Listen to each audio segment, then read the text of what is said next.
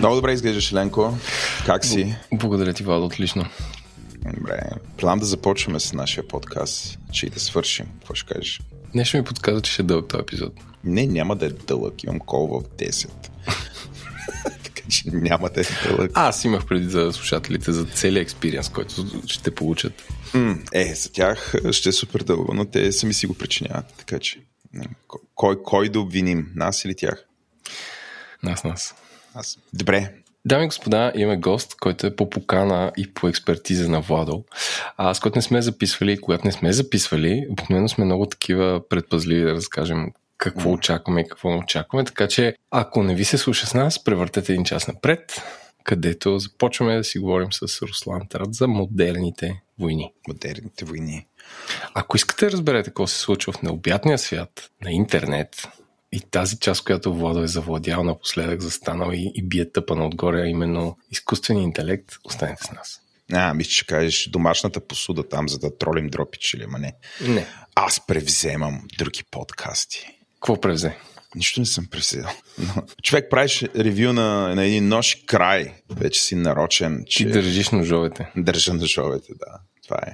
Това е сегмента, в който трябва да благодарим Еленко. Предам ти да започна. Аз искам да благодаря на всички патрони на Говори Интернет. Това са хората и понякога компаниите, които подпомагат Говори Интернет финансово. А, супер много ви благодарим. Това става чрез платформата Patreon. Ако искате и вие да се присъедините към нас, идете на сайтът ни говори-интернет.com. Там има един бутон с променлив цвят. Но, ако искате да ни съпортвате, идете на сайта ни пак. Говорите internet.com, там има бутон Patreon, цъкате го, избирате си тир и ако желаете, може да се присъедините в чата на Говори Интернет. Ако не, можете такива зад колисите да седите и си кажете, аз тия ги подкрепям, ама никой не знае.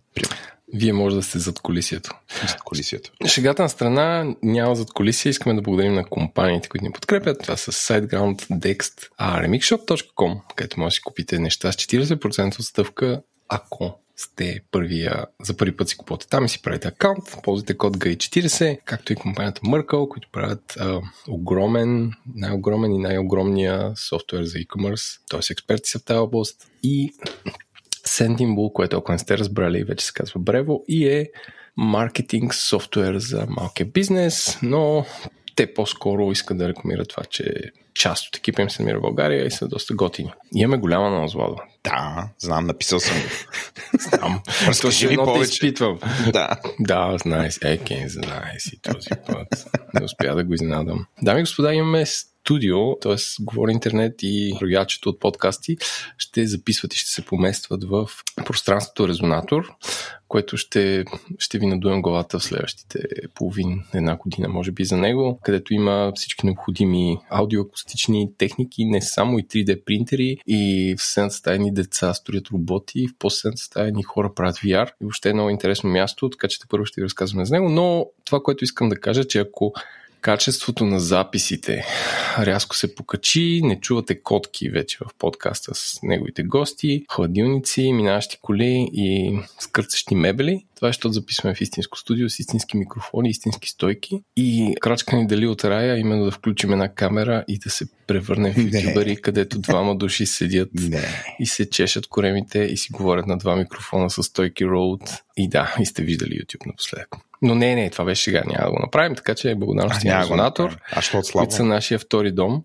И да, и очаквайте по-качествен звук. Абсолютно. Аз съм първият записвал от империята в е, айде, Резонатор. Добре, айде. Как беше? Еленко не дойде, защото му се спеше, но много е добре. Разказахме в детайл в подкастът Естествен интелект, следващия брой е записан там, има драматична промяна, както ще чуете. Бърза оговорка, ако сега се случи при някакъв шум и така нататък в момента с Еленко, първата част винаги ще си я записваме по домовете, защото така не е лесно, пък и толкова рано сутринта нали, ни се разхожда до центъра. Но интервютата на Говори Интернет основно ще се случват в резонатор, така че да, Еленко изреди там всичките, как да ги речем, подкаст опасности, които можеха да слушат в този подкаст, начало с котката и кучето, но също така няма да се случи и моята любима опасност, което е бившата миялна на Еленко, която в някакви определени моменти почваше да, да питка, това няма да го има вече.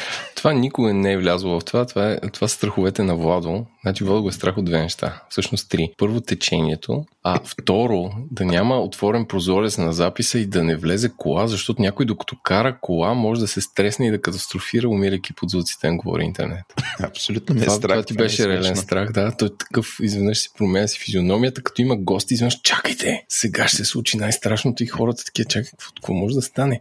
Да затворим прозорец, защото в един подкаст, който записахме с Петя, се чу трамвая и аз докато карах се стреснах и за малко да изтърва на Hyundai. Да, да, абсолютно. Абсолютно. Да. Еленко за сметка на това абсолютно уважава моите страхове, затова дълго време държеше да записваме на открито в двора, докъдето някакви такива цари градско шосе. Всички оценяват, всички оценяват. Anyway, стига сме говорили за... Как да свърши това? No, свърши. No, talk, no, no show, show talk on the show, така че продължаваме напред. Меме и кринч на седмицата, Владо, ти си. Меме на седмицата. Ами, ти си сложил... Поредната моча или не? Не, не. Сложил си Бареков на убийство на Алексей Петров. Видя го това, ама ти ще го разкажеш. За мен обаче по-сериозното и по-интересно меме, свързано с убийство на Алексей Петров, е а, дамата прокурор, която беше с Рокля и с Шушлек едновременно. А, аз искам да кажа, че този Шушлек беше... Ти ми така обърна ми внимание на тази снимка, ще линк на бележките на шоуто. Направим впечатление, че прокуратурата изведнъж за първи път живота ми виждам, че имат нещо като униформа, който е някакъв шушлек сигурно за 8 лева производствена цена, където с печат с шрифт Arial или нещо по-лошо, пише а, СГП и са черни шушлеци. Което е, нали, самата идея за униформа е нали, нещо много универсално старо, сигурно колкото света, т.е. дрехите да издават каква функция ти вършиш в обществото и ако някой има нужда от теб, примерно има нужда от помощ да се обърне към полицая или има нужда да осигури място да знае кой е пожарникар, защото те имат униформа или военните имат униформа, защото имат такава функция. От кога прокуратурата има униформа? Ти виждал ли си, примерно, в американски филм Айди или в руски, прокурора да е с униформа? По-скоро не хора с костюми. Да, аз мисля, че обществото няма директна нужда от прокурор на улицата, че да го разпознае и да каже това ми се стори супер извратено. Защо по дяволите хората от прокуратурата дори на крайм син ходят с униформи? Супер странно и изглежда нелепо, но не бях единствения, който получи такъв, как нарека, когнитивен дисонанс.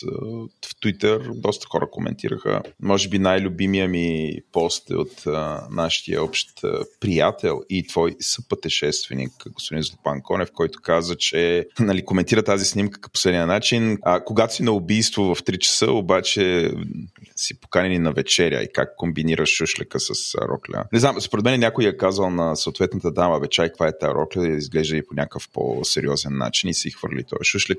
За мен униформата Еленко освен функцията, която ти казваш, винаги е била и някакъв опит носещи униформата да вдъхва респект. Затова да. нали, полицая, военния, нали, всеки има някаква вдъхваща униформа. Сега ако а, униформата на прокуратурата е един шушлек, не вдъхва много респект. не знам. Странно То, беше това. Може би показва да стейта в прокуратура. Да стейта в прокуратура. Шушлеци. Това е за шушлеците. Кажи за барикадата. Какво е направил барикадата? О, аз, аз върнаш журналистиката Понеже имах срещи и не, не гледах цялата пътаклама след обед. Дами господа, Еленко имала работа. Дами господа, Водо иронизира. Не, не. На теб се случва, да. Ага. Та, това, което видях е, че Пик вземат интервю от Бареков, който не знам като, като какъв се изказва. И то е самата картина е като ренесансова картина, където жената седи с микрофон бежичен на една, пак ще е линк на бележките на шоуто, седи на една купчина пясък, отстрани има супер много кабели. Николай Бареков с много смешни чепици, повтарям думата чепици, с бермуди къси, дълъг свичер и държащ iPhone 13 Pro в ръка, разказва нещо. Не знам, думите не ми стигат. Питам се да намеря тази снимка. Но на мен ми не прави впечатление, че е някаква абсурдна, наистина. Това, ако има някакво, не знам, а винаги се чудя, нали, такива някакви супер а, странни хора, които са дълго забравени, като, не знам, Бареков, нали, отдавна са излезли от политиката. Защо винаги се активират, като стане нещо такова? Нали? С какви очи си казват, аз мога да говоря по тази тема? Ти мислиш, че Бареков има очи? В този смисъл. Еми не, ма каква е мотива да се появи? В смисъл има някакъв сервис license agreement зад колисието ли казва, когато някой от нашите пострада, ти ще излезеш пред медиите и ще говориш също Прокопиев или не знам какво. Смисъл има, има нещо, нали? Не знам как работят тези неща, но е безумно. Не знам, според мен, често ти кажа, дори за определени хора не е нужно дори да им плащат или да имат някакъв мотив. Според мен те имат нужда да бъдат по някакъв начин релевантни. Всяка медия, която е окей okay, да им даде трибуна, те отиват и се изказват пред нея. Значи, намерих снимката наистина пред телевизия Пик, държи iPhone. Това, което не мога да не отбележа, че господин Бареков си пръсне краката, Еленко. може да кара колело. Не знам. Професионално. Аз като видя тази снимка, така си представям всички потребители на iPhone. За мен това е сним... снимка на iPhone потребителите. Тук такава генерализация направи, че стойката на микрофона ти леко се изкриви, виждаме. Е така леко направи. Нали знаеш в филмите на ужасите, като почнат паранормални явления, как някакви малки неща в стаята се променят. Ти така, ти е. така, така изкриви реалността с тази лъжа, че, че усетих лек шимър в екрана и лек, лек такова алуминиевата елементалната стойка. Мнението ти изглеждаш по различен начин, но да, това е смисъл. Пик, пик iPhone users. Speaking of peak iPhone users, си да. толкова, надявам се, как се казва, всички виновни за това убийство да бъдат наказани и да минаваме към новина на седмицата. Новина на седмицата. Виждам, че ти се хързулнал да, хързулно си си навлязал в моята територия. Луп, луп, и си аз, паднал да. в AI. Слушайте сега, дами и господа, аз да изпреваря Водо. Аз се интересувам от AI не толкова като колко ще дигнат цената на видеокартите или ще ни вземе ли хляба. Тук са давам хляб. И, идва един не ни го взема. А, с това как ще промени интернет. И както винаги съм дискутирал, ми е много интересно. Ако големите language модели ти сервират готови отговори, а не, а не бродят мрежата, ти показват линкове, където са отговорите, които са писани от хора, какво ще се последва? И историята започва така, че OpenAI, което е, ако не най-голямата, една от най-голямите производители на изкуствен интелект, а, до сега не казваха откъде си вземат данните. Казват, тук, от тук, от там, щипваме, Щипи. купуваме. А бе, не питайте, гледайте колко як чатбот и как знае неща. И хората, нали, вау, вау, това е бъдещето, той чатбот знае неща. Но под натиска на различни институции, на самите себе си и на други хора, които декларират откъде са им данните, OpenAI вече си имат собствен кролър. Тоест това е паяк или машина, която ходи и минава през целия интернет и го записва в техните огромни масиви от бази данни, където той после се обработва и се използва за това ние да го питаме кажи пет места за ядене в Валенсия и той ти каже.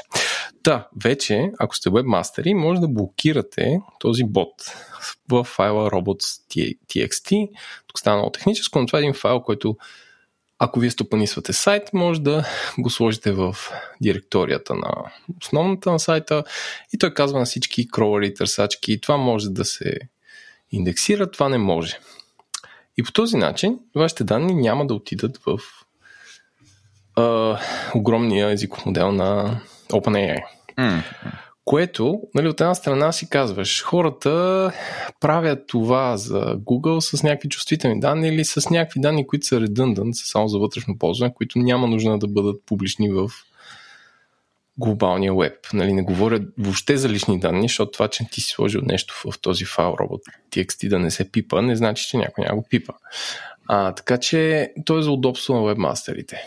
Сега, ако ти можеш да забраниш Google, но не го правиш, защото Google ти носи трафик, а OpenAI не ти носи трафик, Владо, ти ако си един вебмастър и правиш сайт с информация, би ли сложил забрана на OpenAI да индексира сайта и в какви случаи? Uh, ами според мен част от медиите ще забранят на OpenAI, защото но, това е много, много хитър ход. Само това ще На кажа. кой? На OpenAI, цялата тази работа. Тя е... А, този ход е... Нали, очевидно OpenAI има нужда от ужасно много текст да си дотренирува модела. Mm-hmm. Всъщност, това е начин ти да регламентираш спирането на този текст. От една страна, някои медии, такива по-светнати, които искат да си защитават съдържанието, ще я сложат и ще забранят на бота, но това не е проблема. на бот. Всъщност, това, това не, не има проблем, че някой ще ограничи. По-важното е, че тези че голяма част няма да ограничат, защото просто няма да знаят за това нещо. Но от друга страна, това дава пък, как да кажа, по някакъв начин OpenAI може да си нали, да си измият ръцете и да кажат, ами ние всъщност сме позволили, има възможност да ни спреш, ти не си ни спрял. Тоест, те разчитат на това, че всъщност всеки трябва да оптинва, опт-аутва, извинявам се, да опт-аутва от това съдържанието му да не бъде събирано и да влиза в езиков модел. И така мнозинството от сайтите няма да го направят, което някъде в главата на OpenAI считат, че това им позволява всъщност да събират това съдържание, което нали, Европейския съюз не е на това мнение, но да. Така че е хитър ход цялата тая работа, включая, нали, говори си по този въпрос. Аз виждам как е аргументирано в линка, в който ти си напи... пратил, си пише, че чрез, ако позволиш бота да достъпва твоя сайт, вие допринасяте с вашата данна, следователно а, подобрявате цялостната AI екосистема. Не, не, не. Подобрявате бота на, на OpenAI. А, бота ще може да дава отговори въз основа на вашето съдържание. Няма да ви слага линк, както Google. Или ще слага някакъв... А, евентуално след време, като го направиш, ще цитира източниците. Значи в момента, в който ботовете почват да цитират източниците, върху които те дават отговори, тогава цялата тази работа му попадне вече в селото. А виждаш ли някакво светоевропейско бъдеще, където а, моделите са задължени при всеки отговор да дават източници? Виждам или, го, или да. то defeat the purpose. Ама не, то, то го има това, мен. Има в? Ethical AI директивата, да, Аха. AI трябва да, да се обяснява. Да, да, това се, има. Не ми се обяснява. Пат. Значи, като ти даде някаква препоръка, той трябва да ти обясни защо ти я дава тази препоръка, като това е продиктувано очевидно от страховете, че препоръките ще бъдат давани възоснова на а, раса, пол, сексуална ориентация, език, култура или нали, някакъв такъв баяс, а не всъщност а, ти от какво се интересуваш. И заради това те, нали, Европейски съюз се заложил на това, че всъщност изкуственият интелект трябва да бъде прозрачен и да обясним. И когато ти препоръча нещо, примерно имаш избор между две-три неща, той трябва да ти каже, това ти го препоръчвам не, защото ти си Еленко източноевропеец, ами ти защо? Препоръчвам ти го, защото всъщност това е най-обективният отговор. Нали? Такъв тип неща. Хм. А, така че това го има и, и всъщност а, слагането на линкове, а, мисля, че Google, гугълския бот, гугълската альтернатива на ChatGPT, а, това а, вече го бота прави не е на някаква форма. търсачката, на техния модел. Нали? Техния модел, Говорим за различни неща. Да, той, когато му задаваш въпроси, той слага повече линкове, като това наистина.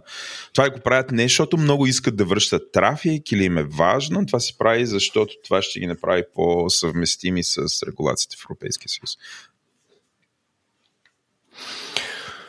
Добре, добре. Uh, moving on. Аз съм на тази вълна. А, дами и господа, другия от изкуствен интелект, който следя, а именно дипфейковете и музикалната индустрия. Ам, в тази седмица има новина, че Google и Universal Music, една, ед, да, една от най-големите, как се major лейбъли, те бяха 5 с 4, защото се май се, два, два се изкупиха, а, са сключили договор, според който Google може да а, лицензира гласовете на артисти, работещи за Universal а, и мелодии от песни, така че да се правят на базата на тях а, генерирани песни с изкуствен интелект. От което плод е, че артистите ще получават процент. И също така хората, които генерират тези хитове с гласа на Дрейк, също ще получават процент. И става толкова сложна ремикс ситуация, че а, мога да си го обясня единствено като след две години в YouTube а, хита може да е направен от 14 годишно дете, което е написало някаква хитра поема, казал е на Дрейк да я изпее и е ремиксирано с най-известния бит на Майкъл Джексън, примерно. М. къде отива артиста в цялото това нещо. Той седи и си получава пари. Въпросът е как ставаш известен и от тук нататък всичко ли ще е ремикс. Гледайки 63 серии на Avengers, според мен да. И става, всичко става все по-генеративно и по-генеративно и ужас. Ако напиша песен за Говори Интернет, кой и гласа на кой артист искаш да лицензирам, за да изпее Еленко? Емил Димитров. Емил Димитров. Хм, това е интересно. Близките Моя страна. Силно се чудят сега как да му продадат гласа. Ма, да, ще видим. Много интересно вина. Благодаря ти. Да, в контекста на това, че много холивудски артисти си продават лукалайка или вида да участват в филми много след като са починали. Или какво беше? Бях дискутирал как човека, който озвучава Дарт Вейдър, също си е лицензирал гласа по този начин. Но той е един, един човек. Да, да. А, взимам аз малко, защото също сме на темата с изкуствен интелект. При... Да, понеже ти виждам другите неща, те не са свързани изкуствен интелект. Еленко, твоята любима платформа за чат. Така. Която не е Телеграм, разбира се, ме е Snapchat, защото ти си милен... Не, дори ти си Никога не съм ползвал смалчат. Ти си джензито от нас двамата. Знам ли си, но си по-младия. Тоест, ако един от двамата ще има Snapchat, това ще си ти. Но Snapchat, с тебе бяхме дискутирали как като излезе чат GPT, изведнъж всички се хвърлиха да имат нещо подобно на чат GPT, което също беше да направят някакъв интерфейс или имплементация на чат GPT в тяхната услуга.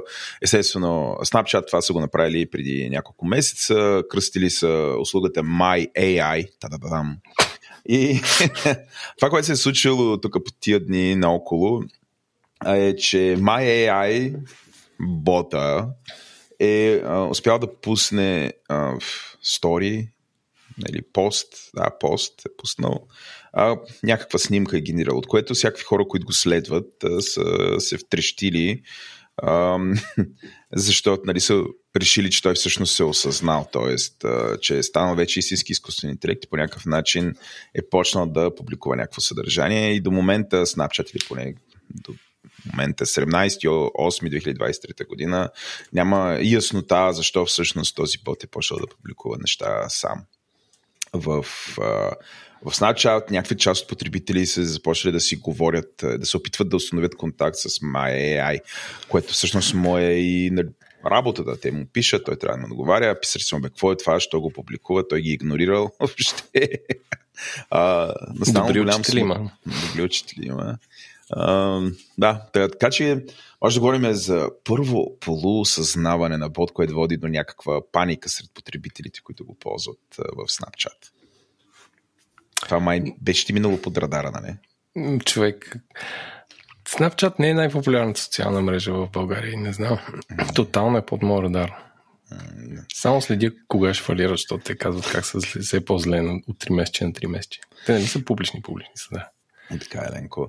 Но такова е едно изказване от тебе, би го сложил в графата. Кажи ми, че си стар, без да ми казваш, че си стар. Ага, Що? Еми, млади хора, това е основният чат. Е, TikTok.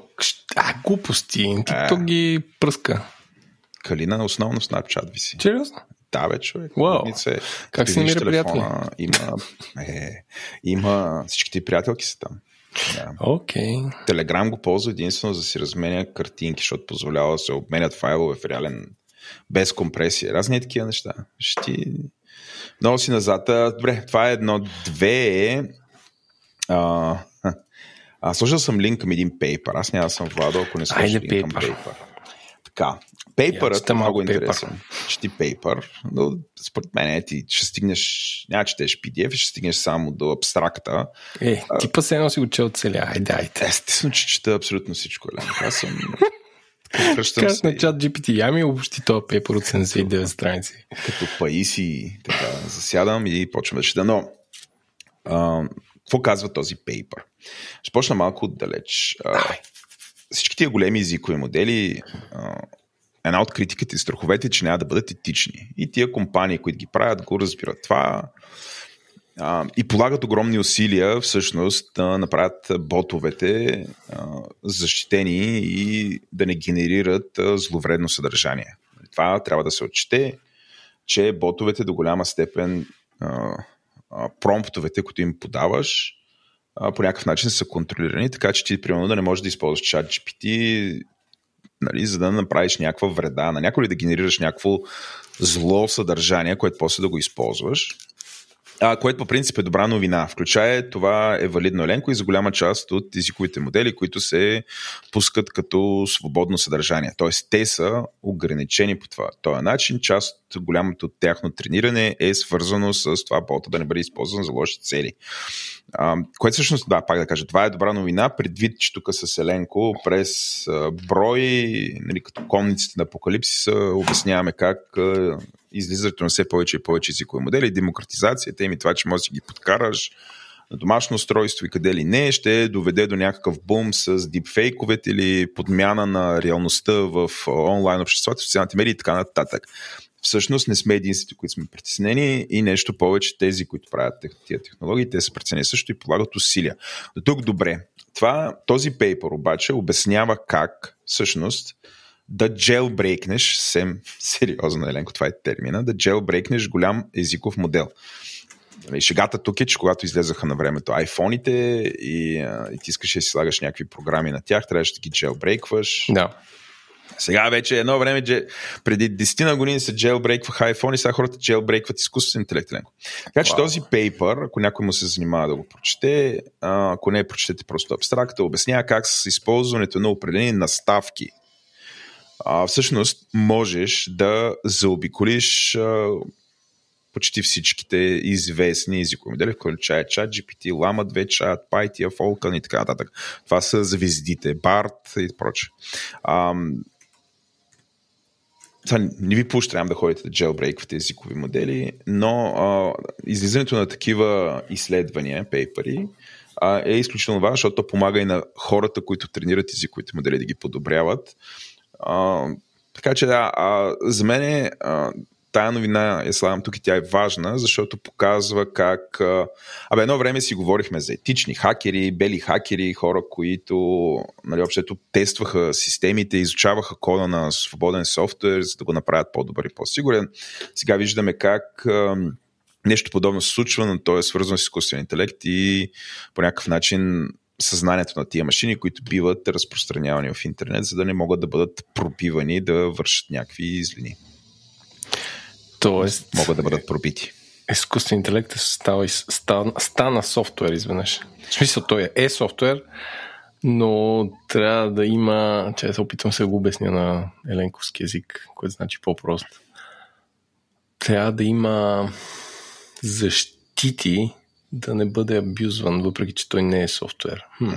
Той има защити, въпросът, че тези защити не са идеални. И всъщност, дали, аз тук предвиждам, предвиждам нали, на практика нов вид активност, да не кажем и професия, които са хора, които а, систематично работата им ще бъде да аудитират и да се опитват да пробият по всякакъв начин с prompt engineering, с, с използването на определени думи, комбинации от думи и така нататък, да пробият бота, всъщност да прави неща, за които не е предвиден да ги върши. Вау. Звучи ми като доста скъпоплатена длъжност. Да. Да. Да, да точка. Ами... Ти си сега. Кажи за Дисни. Ами да, господа, тази седмица на три места такива пъл, къде е кредибилни, къде, как къде е достоверни, къде не. А, излиза стати, че как се казва, Apple и Disney се заиграват и че може да се изкупят, разбирате, Apple да купи Disney, което ще е голям шок и ужас, може би. А, за как... кой? Ами не знам, за света става така, че все едно всичко ще бъде на една компания, която се казва компанията.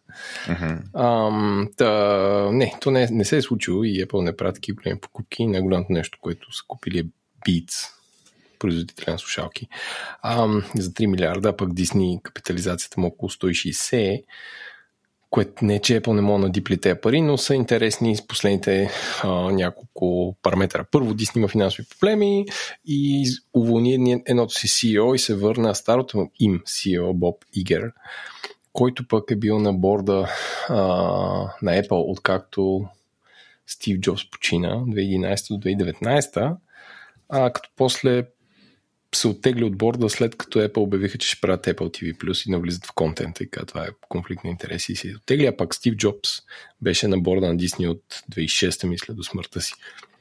Така че тези компании са много преплетени. Както знаете, и Стив Джобс е един от основателите на Pixar и с придобиването на Pixar от Disney стана най-големият акционер в Disney, което са не малко пари. И Другата новина, която е преплетена в това, не знам, той може би е слух, а, че, сте, че Apple може би биха купили Disney, е, че Disney толкова са го закъсали от към приходи, че започва да се занимава с нещо, което до сега е немислимо, именно с хазарт или спортс бетинг. А, защото ESPN, което е много голяма спортна телевизия, произвежда в САЩ, излъчва и много на живо спортове, а, изключва договор за 2 милиарда с голям, как да кажа, посредник за спортни залози. А, това е да покаже, че колкото и да имаш интелектуална собственост и любимите герои и Avengers и Iron Man и всичкото Marvel и X-Men и така нататък, нещата, за да го ръмваш цялото това нещо са тежки. Сега не знам как ще се отрази още повече с тази стачка, която има там на актьорите. А, но ето, те правят нещо, което Disney е принципно Family Entertainment, никога не са ходили, никога не са стъпвали в хазарта. Аз имам приятел, който е ходил на Disney Cruise Ship. Това, нали, със семейство се качваш на кораб и там от щатите ходиш да, край бреговете, да, да. нали, на, да, казва, круиз. Mm. А, и той каза, че една от основните приходи на тези кораби е хазарт и всички имат казина. Но на Дисни няма. В смисъл, те не, че не могат, но това им е оф-бранд и няма на Дисни корабите. Много трудно е да се вземе алкохол и няма хазарт, няма казино. Така че това е моята новина, че в името на приходите компаниите правят луди неща. Люди, люди. Добре. А, аз една новина малко в страни от твоята и в страни от AI. Pornhub. Така. Много популярен сайт сред нас, Селенко. Съди. Тексас, щат, който често гостува. Също популярен. В Говори интернет. За това, че Тексас иска да въведе закон, с който да проверява задължително възрастта на потребителите, които се регистрират в Pornhub и потребяват Pornhub. Което аз си мисля, то не е ли така? Може би ние като европейци това ни изглежда нали, някакси супер ясно. При условие, че аз като на един сайт за алкохол ме кара да веднага да декларирам дали съм над 18 години.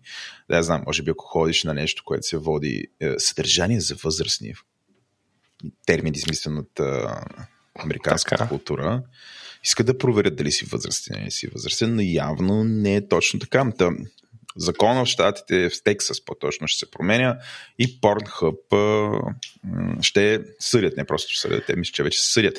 Като тая новина я сложих, защото тя започва последния начин. Pornhub along with several other members and activists in the adult industry are suing Texas. Аленко, имам uh, Dream Job, който мисля някой да сложа в LinkedIn. Активист. Adult Activist. Аз искам да съм Adult Activist.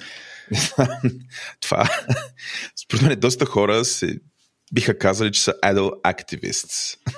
И Adult Activists. Може, може да ходиш на експо в Лас Вегас, Невада на Adult Industry. Ходил съм на, на, на, на, не, на финтех. Беше, макар, че имаше човек, имаше, имаше танцори, имаше почти стриптис имаше на това, защото явно е задължително. Хора танцори. От всички Хора. Хора, не е ай, да, от всички не жени. полове. Не хора. уточнявам.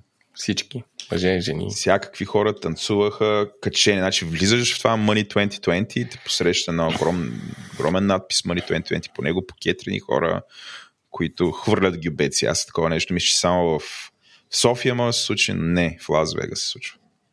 Ти да видиш. Аре, в София. София в бият. Бам! Само салфетки не мятаха. Значи Money 2020 най-голямата финтех конференция в света. Доста впечатляващо. Та това е, Ленко, ти имаш някакъв коментар? Или да отиваме към какво си купих? Ами, аз знам, че то е по-сложно. А, а, че всъщност Pornhub започва да се оттеглят от цели щати, защото uh-huh. този закон е федерален и почва да ги преследва много. Но не съм влизал в детайли как точно се идентифицират хората. Малко съм разочарован за един адълт активист като тебе толкова малко да знае, но все пак има Аз съм нещо adult знаеш. ентусиаст, не съм активист. ентусиаст. Той има такова фен, ентусиаст, активист, как се казва, адълтист. Кога ставаш афишонадо? Искам да си adult Според мен е след ентусиаст ставаш афишонадо и после активист. Активист, добре. Някой като иска да ти, като ти застраши интересите, вече се активизираш. Добре, какво си купих окей? Ти си купил повече неща. Купил съм си тук. Пак искам да кажем за резонатор. Беше супер. Аз И ще и ще е супер. А, да, резонатор е. Те са ни дали как точно да ги наричаме, обаче, понеже според мен е сложно, ще започнем с по-просто обяснение. Резонатор е място, където хора, които се занимават и работят в креативните индустрии, могат да намерят лаборатория. И не само, между другото, могат да намерят лаборатория, среда, самишленици да си правите проекта. Резонатор не прави само това. Има и неща свързани с събития и така нататък. Та, миналата седмица, когато записвахме естествен интелект, запис на който Ленко не дойде, но беше канен, а, трябва да му видите физиономията тук. А, Тук става сега как. Владо, ама аз, аз да ти напомня ли какво става, като има 5 човека и подкаст? Подкаст става 2 часа и се чуеш Така е. къде да режеш после. Ти си мълчалив. Но, а, минах а, супер як онбординг, в който това все едно почвам работа на ново място. Нали? Някакво такова, всичко е някакво супер хай-тек. Включая нали, как пускаш осветлението през ап, как влизаш вътре с какви карти, откъде, как пускаш охраната, спираш охраната. Между те, нали, тия неща могат да ги контролирате отдалеч. А, ако сте гледали, ако сте гледали пришелеца, Да. е, е там по същия начин вратите. Чик, чик, чик. Правиш с, с дъх. И тя се отваря. Пш. Същото е. А, и двете най-важни неща за мен. Първото, Да. най-важно нещо е като влезеш в залата за запис. Има едно дистанционно, с което като го. Включиш и ни пертета хуп, и покриват, а, никой не може да те вижда какво записваш вътре. Много ми беше важно това да знае, да го ползвам. Или какво снимаш за ентусиаст да. като теб. Афишонадо съм аз. Все още. А, ти, си, ти, ти, ти скоро се радикализираш. И другото, което е, има дистанционно, с което пускаш запи, а, такъв надпис, не знам, неонов надпис on air. Така че всички отвън знаят, че ти записваш, пуснал си шторите, като червените фенери и вътре се случва макията на И, говори и интернет. вадят твоя радиоприемник да се включат във вълните на говори интернет. Абсолютно. А, Вол, трябва да проверим. Сега като залязва FM индустрията, колко струва да си купим една частота и, да- и, да, и, да, и да си направим радиостанция на територията на София. Може излучване на 93,8 МГц. Стари Най-пращящ. епизоди на Говори интернет. Ма, да, те, те защото 24 миналото. Такива някакви деца. А тате, защо? Или мамо, защо тези? Това радио звучи толкова зле. «Той, това е от миналото, от 2017 година епизоди на Говори Интернет. Чак сега стигат. Това е както звездите, де тия звезди, които ги виждаме. Светлината идва милиарди вече. години, идва към, към нас. Те са умрели отдавна. Т.е. милиони години. Пък ние Също- е звезда. Е, да, така че, нали. Но, да, това е първото нещо, което е. Второто, то е почти със същите размери, като обяснение. Купих си Ленко Буркан с капак от Ikea. Вау. Това е, аз съм, аз съм Че разкъсан между тези какво- две неща. Летни, летните вакансии ти такова дойдоха много и сега да започнем от малкото бурканска пак. Така, какво ще Буркан с правиш? капак. Турши, а, чай да ви Цъкни го, цъкни го този буркан да го видиш как изглежда и познай какво ще правя в него. Турши. Кадеме, Теленко. Това е буркан за кукис. Защо реши, че ще правят трошия? Еми, защото бих направил на турши. А, той е много малък, бе.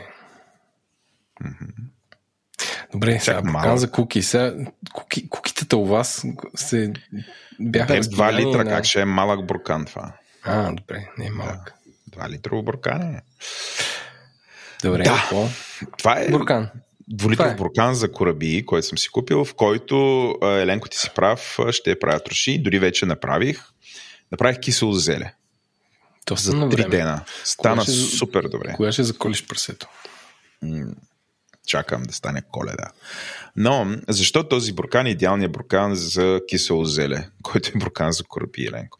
Сега, понеже ти знаеш, че аз съм ютубачия, аз съм YouTube про шеф, както доста хора вече се самоопределят. И голям въпрос е защо това е добър буркан за а, ферментация. Повечето хора, като им кажеш, че трябва да се ферментира, знаят, че ще го сложат, пък ще завият, пък някакво там, камо ли не ще е под налягане. Всъщност този буркан за кораби, основният му фичър е, че капака просто се вдига. Той е оплътнен, но може да го вдигнеш И нали, това е важно. Сега при ферментацията, докато ферментира нещо, зелето или там какво ще ферментирате, се отделят газове. Тези газове трябва да излязат и ферментацията в, явно сега в момента, докато е топло, докато зелето, сега то не е идеалното зеле, но купи хубаво зеле. Буквално за 3 дена имам кисело зеле, което е качество, качествено, колкото не знам нещо, което предполагам ще претакваш в мазата. Зимата ще се занимаваш, разбира се, това е в много по-леми размери, но едно такова зеле. Качественото зеле, като го сложиш в брокан, общо за 3 дена става, но нали, такава ускорена ферментация означава, че цитирам, трябва да отиваш и да оригваш брокана всеки ден. Буквално това е израза. Оригването отиваш, развърташ капачката, иначе става бомба как ще гръмне. Как го казват в YouTube? Бърб. Така. Пра, ти, да, правилно ли съм англо, го превел? В англоязичния, в англоязичния свят оригват YouTube, брокана, точно така. И на български, понеже аз съм много повлиян от американската и а, англосаксонската култура, използвам същия израз на български язик. Което, доколкото разбрах, е окей. Okay. Браво. А, така че, всъщност, основният фич на този буркан е, че не трябва да го оригваш. Слагаш го някъде, където е на сянка, но топло и след три дена имаш кисело зеле. Аз съм mindblownат и вчера си правих Еленко а, вдъхновен от а, кухните в Германия, си правих а, сандвич, който е с кисело зеле, а, кренвирш и а, горчица, която съм ти донесъл на тебе. Донесъл съм ти сладка горчица, горчица от Мюнхен. Знам, че ти харесваш такива неща. Това е супер. Добре, втори въпрос. Мирише ли? Не. Защо? Нямам никаква идея. Може би стаята ми е голяма. Може Дори би го изяждаш бързо, 2 литра. Не съм го изял още, само съм го нагризал. Вчера тествах с сандвича, дали става, става. Да. Сега че кажа, ще го изям. А, добре. А, не. моята покупка, която е от февруари месец, но, както знаете, в тази рубрика правиме ревюта на неща, които са изпробвани и са окей. Okay. Тоест не е какво си купих и ще ви разкажа за него, какво си купих. Тествах дълго, дълго, дълго и, и е окей. Okay. А, така, аз в февруари месец си закупих а, по ниска раница Arcteryx Alpha FL30, което звучи много сложно, но целта на това ревю е по-скоро във вашите пътувания, когато сте притеснени от към бюджет, а именно не сте си купили допълнителен багаж с Wizz Air, Ryanair или повечето авиокомпании, които вече се движат по този начин, включително и Lufthansa и а, полските авиолинии, огън да ги гори, повтарям, защото ми канцелираха един полет. Ам, начин да си купите алпийска раница супер много помага да съберете много багаж, да е супер компактно и да не изглежда подозрително над обема, който е позволен на гейта. А, така че тази раница е, първо е супер лека, тя тежи само 600 грама, което няма куфър, който да достигне до, този, до, тази, до това тегло. Реално самата раница представлява един голям контейнер с два джоба, които са вътре. В смисъл, сравнително трудно е да се бръкне в един, а другия е отгоре за документи, ключове, такива неща, които са ти важни. А трето, стяга се с а, върви, което помага много да съберете багажа а, на място. С тази раница бях буквално две седмици в държавата Исландия без допълнителен багаж. А, което за обема от 30 литра, който отгоре един капак има и се разширява до 40 е супер постижение. И реално хубавото да имаш такива раници или да се опиташ да пътуваш дълго време с малък багаж е предизвикателството какво няма да вземеш и как ще се вместиш в толкова малко количество багаж. А, така че не, не препоръчвам конкретно тази, защото е по-скъпо, отколкото би трябвало да струва на такова нещо. Си взех с намаление. А, но а, това е начин да се пътува лесно с лоу-кост авиолинии без допълнителен багаж. А, другото хубаво е, че тя е водоустойчива. Ако някъде ви забръска дъжд, няма да се притеснявате. Това, което е неудобно, ако трябва бързо да вадите неща от различни части, а като се подрежда раница, знаете, че има много сложна иерархия, кое да е отдолу, кое да е отгоре. Ако изведнъж ви трябва нещо най-отдолу на раницата, трябва да извадите всичко, за да го извадите него и после пак да я подредите. Това е, това е единствения drawback.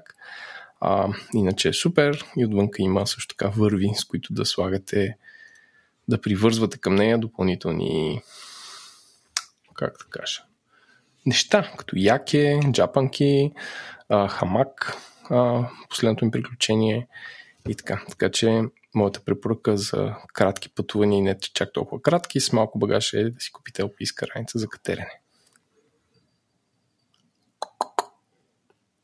Ние Владо... си взимаме куфар. Ето, имаш повече пари, отколкото, как ска, отколкото време, но предизвикателството да събереш нещо без куфар е супер.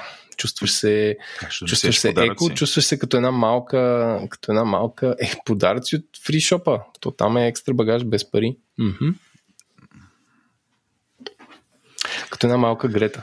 Останете с нас за още хакове от Еленко. Следващия път е... Нашия нов подкаст Lifehacks. Lifehacks. Ама български Lifehacks. Как да правите кисело зеле? С, буркан за 9 лева. Посуда, посуда от Икея, да. Добре, а, оставяме жизнерадостната част от а, този запис а, след нас и а, се прехвърляме към бъдещето, именно разговор с Руслан Трат на тема съвременните конфликти, сблъсъкът на цивилизациите и още нещо. Що смееш, Кат Защото по-помпозно, дай да го кажем, аз, аз краят на Вселената на е. хората да. и на влизането на извънземните. Не хора, разговор е сериозен. Останете с нас. Чао! Благодаря ви, че останахте във втората част а, на този епизод. Както обявихме в началото, а, ще си говорим с нашия гост, който между другото се казва Руслан Трат, на тема а, съвременните военни конфликти или още сблъсъци, което е, не знам, такъв мета-разговор за сблъсъка между цивилизациите, изток-запад, различни интереси, евентуално империи. А, а, ще си говорим за това къде да очакваме след Украина, къде ще може би такъв по-сериозен а, сблъсък, как се развива военното дело, а, любимия въпрос, трябва ли си купуваме самолети или може би трябва да си купуваме дрони, не знам, или да изграждаме някакви супер capable трол фабрики.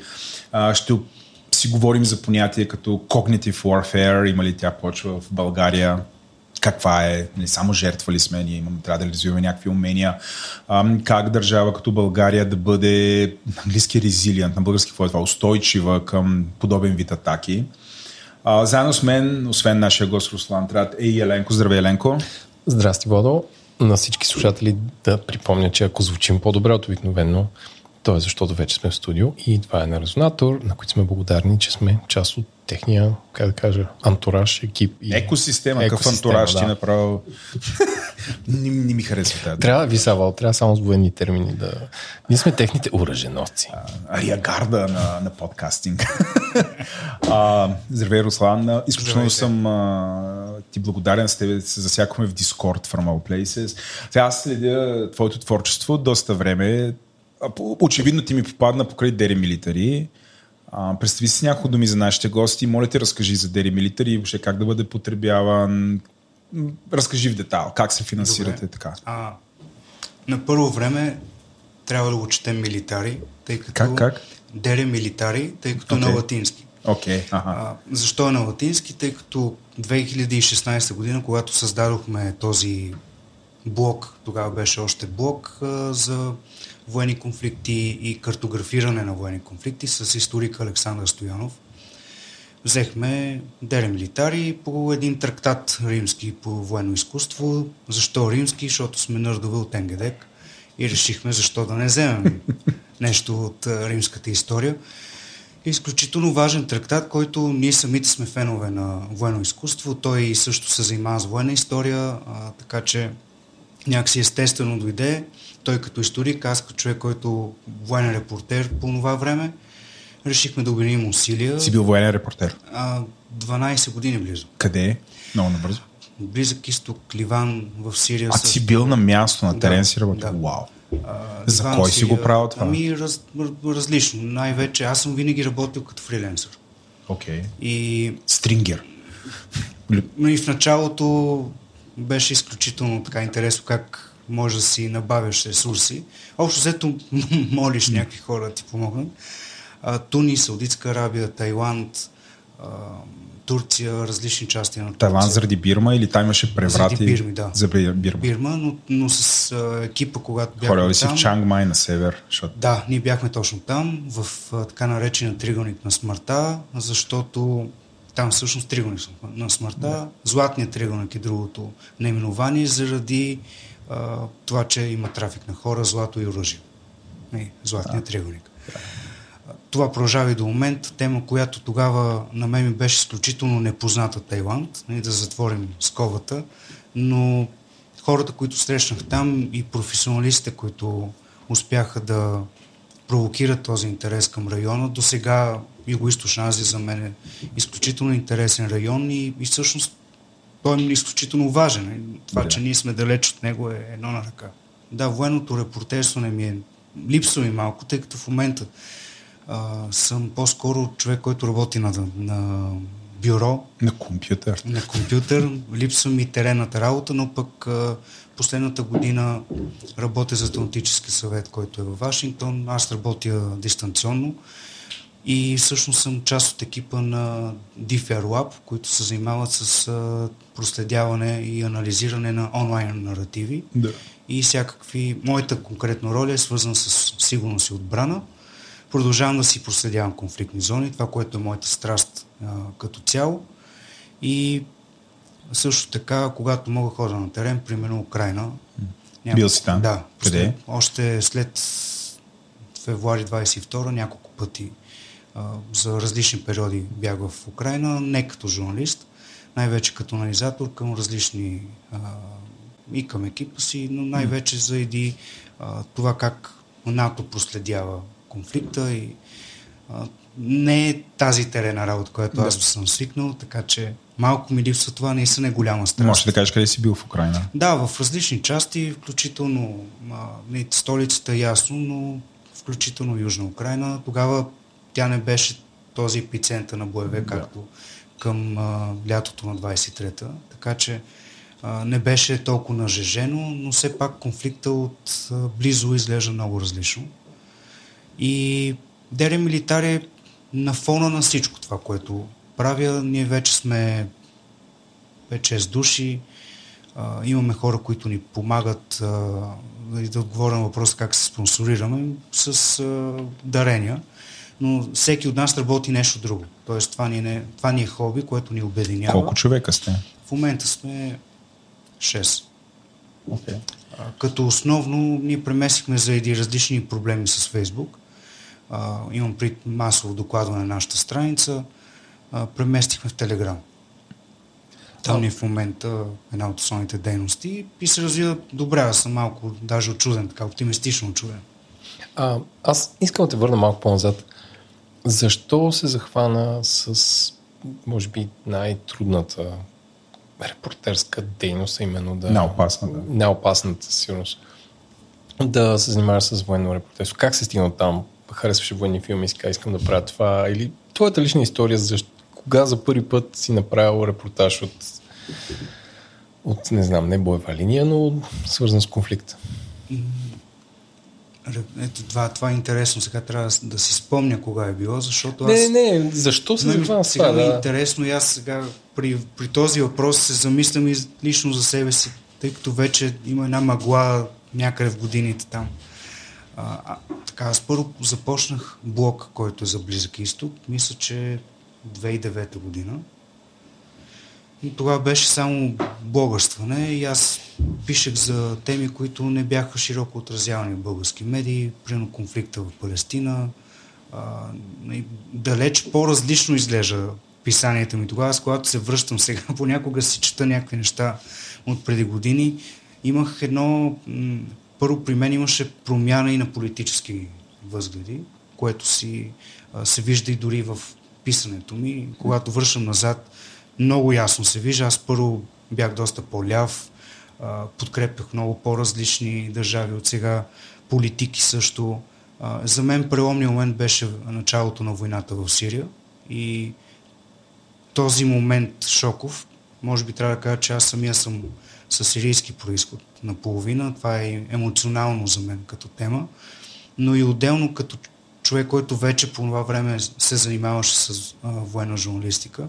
Конфликтът в Сирия беше а, в нашата сфера първото огромно предизвикателство пред военни журналисти и едно от най-смъртоносните места за военни журналисти. Някои невероятни имена загубиха живота си там, като Марин Колвин, която загина след атака на правителствените сили в района на град Хомс. И изобщо начина на отразяване на, на това как една война, която е около 2000 км от България, всъщност много се отрази на политиката България. Това е нещо, което много ме е заинтригувано и не само тогава, разбира се, в България, но ето едно общество, което Сирия до тогава мога да кажа, че беше известен за българите най-вече с продажбата на оръжие от 80-те години, отиването на рабисти да учат в университета в Дамаск, сладките от Сирия и древната история. Това беше главно. Че, не... Може би някога сме им помагали по време на комунизма. Да, много близки Срещу отношения. Израел. Много близки отношения да. срещу Израел и Турция по това време. Даже 50-те години България участва в а, обмяна на разнователни данни с сирийското правителство тогава а, и с, дори с изграждане на защитни линии по турската граница между Турция и Сирия. Така че България има много дълбока следа, но за голяма част от обществото тази следя липсва, защото тя не е дискутирана, не, е, не е да. обсъждана.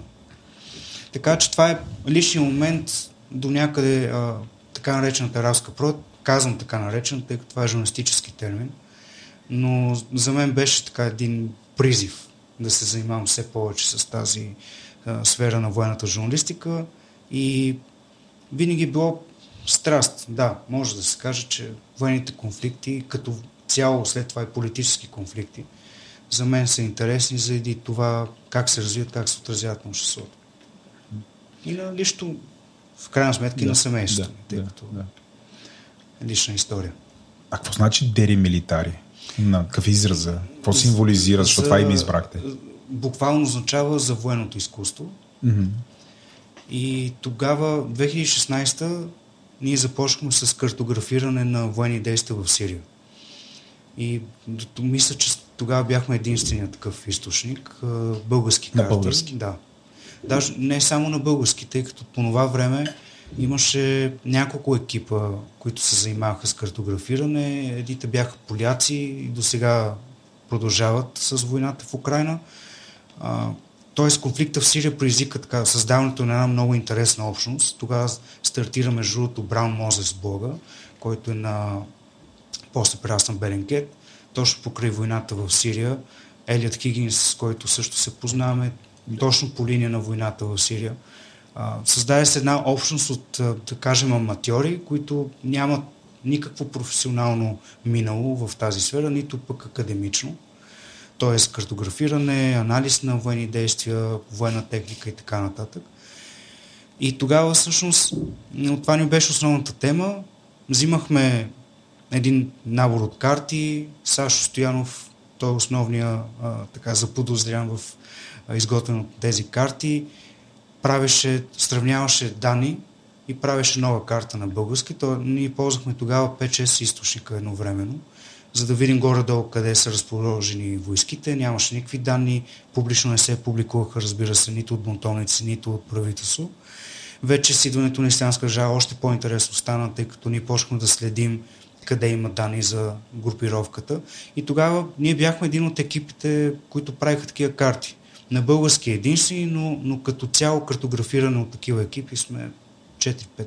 Винаги си искам, искал да питам някой, който се занимава с това, къде намирате източниците? В смисъл, това е някакъв крътовски труд, ако примерно го правите през социални медии. Ще, да, как събирате информация, за да отразявате тази карта? Не, това да, разкажи повече. Аз следя хора, ютубъри, които нали, анализират в момента фронта, кой кой е село превзел, къде, какво станало. Нали, то си личи, че нали, има почти в реално време, къде се намират войските, къде се случва атака. А, има карти, които в детайл показват и украинските, например, и руските войски как са разположени, коя дивизия. Там по-малко вече, бригада и какво ли не, дивизия твърде голямо. Но нали, кое къде е разположено? Това как се прави? Нали, кой дава такава информация? Те самите части не се отчитат. Дори военните се стараят това да не бъде по този Точно начин. така и, и дори имаше опити а, да се спре тази информация, да, да се публикува онлайн.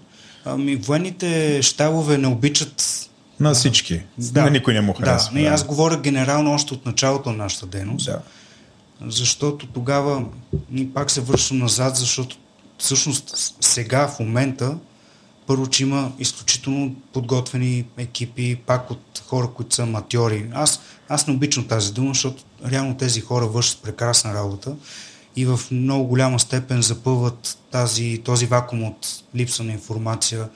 Визуално изглеждат прекрасно вече тези карти. Има клипчета, както каза вече, в почти в реално време. Но да отворя скоба, че а, вторият етап от войната в Украина, т.е. февруари 22 до този момент, създаде а, първо нова тенденция в отразяването на, на конфликти и на картографиране. Тоест, има, например, в Украина екип, който е свързан до някъде с украинската армия, до някъде, защото те са също осинтари, които се занимават с отворени данни, правили се го свободното си време, в момента го правят в защита на Украина. Бърз експлейнер, OSINTER идва от Open, OSINT, Open да. Source Intelligence, разузнаването, отворени източници на информация. Тези хора в момента правят една карта Deep State. Deep някой, State. Да, Deep State се казва. Може, може някой потърси в Google Deep State Ukraine. Идеална карта, която всъщност публично, ви влизайки в сайта, виждате разположение на военни части, кой къде, какво е направил с събития по картата, може да натискате по различни а, райони, но в същото време тези хора помагат и на украинските сили с събиране на информация, къде има слухове дори за руски части. Обаче отделно, благодарение на отворените данни и на изобщо тези последни 10 години, които се разви тази а, сфера, Украинската армия разви дори собствена мрежа, която се събира в една апликация за украинската армия, в която апликация се събира данни подпомагащи артилерийските а, части на украинската армия. И тези данни се споделят между военните единици, така се направлява по, по-добре къде да има артилерийски удар или не. Така че вече говорим за много различно ниво. При 10 години да. беше много по-така, посно. По някакъв начин това е доста отговорно и може би някои хора не ги притесняват, че тази информация може да бъде използвана и някой да бъде сега, добре, Украина, но от другата страна ще умрат хора. Нали, може би това е така доста отговорно. Да, винаги има въпроси за това, защото ти, ние, ние като екип и нашите колеги още в началото ние сме получали такива въпроси, защото малко показваш наяве къде има военни части, но в същото време аз мисля, че пък е нужно да, да има разяснение на това, да, не, да няма тази така наречения а, така наречената мъгла на конфликта. Да. Питам го този въпрос, а, защото преди над година, когато интервюрахме Христо Грозев за неговата дейност в Белинкет, текущите разследвания, които те вършат, той тогава ни разказа, че работят по това да издирят хората, които програмират крилатите ракети, руските. И те са ги намерили, те са някакви геймери, явно в Дискорд се разказа. И, но самия той, че е доста разкъсан за това дали да им разкъсан в смисъл раздвоен, дали да им публикуват имената, да ги докснат, хайде да използвам този израз, защото по принцип нали, това е опасно и за самите хора естествено може да има някой, който да търси възмездие и така. Впоследствие те разкриха тази информация, публикуваха в най-голям детайл лица, структура, не, не мисля, че нали, публикувах кой къде живее, но все пак има доста информация. А, интересно ми е ти какво мислиш за по отношение на такъв вид а, практики, т.е. разкриване на информация, която всъщност може да доведе до това някой да пострада, да има смърт. Точно този конкретен случай, тези хора не са невинни. Те са част от военен комплекс. Тоест, в състояние на конфликт тази информация е безценна. Сега въпросът е дали Белинкет решават да я публикуват те публично или да споделят тази информация с разнователни агенции тъй като в началото те не са го правили. Аз сега знам, че има обмен на информация, което е напълно очаквано и нормално, но... Между кой? Между Белинкет и британското узнаване. Нещо, mm-hmm. което е... Самото... Сега това е отделна тема, но а, западните разнователни агенции, те си имат вече отдели за събиране на данни с отворен код. А, много по-напред нещо, което аз съм виждал подобен щаб, изглежда невероятно. И за човек, който така, това му е страст, сам, сами начин как се събират данни не е много по-различен от този, който ние или Беленкет прилагаме, но с много по-усъвършенстван софтуер. Вече има софтуер, който буквално може да, да, пак ми дойде с крафа, да сваля а, съдържание, което при ключови думи, хаштагове, да. а, дата майнер, примерно. Да. Това е уникален софтуер, който е много скъп. Може да си го позволи, примерно, компания, която може да отделя такива пари. Но това, отвориш ли админ панела и има опция дори за примерно, съобщения, които излизат на Урдо, примерно. Да. Но теб те интересува развитие на, на какво се случва в Афганистан или по граница с Пакистан. И има агенции, които използват Data Miner, въпреки че те не са го разработили този mm. софтуер. Той е разработен от хора, които се интересуват от осинта. Та, така започва Data Miner. Но в момента толкова е силен този, този инструмент, че всъщност може в реално време да се превеждат съобщения от, дори от езици като урдо.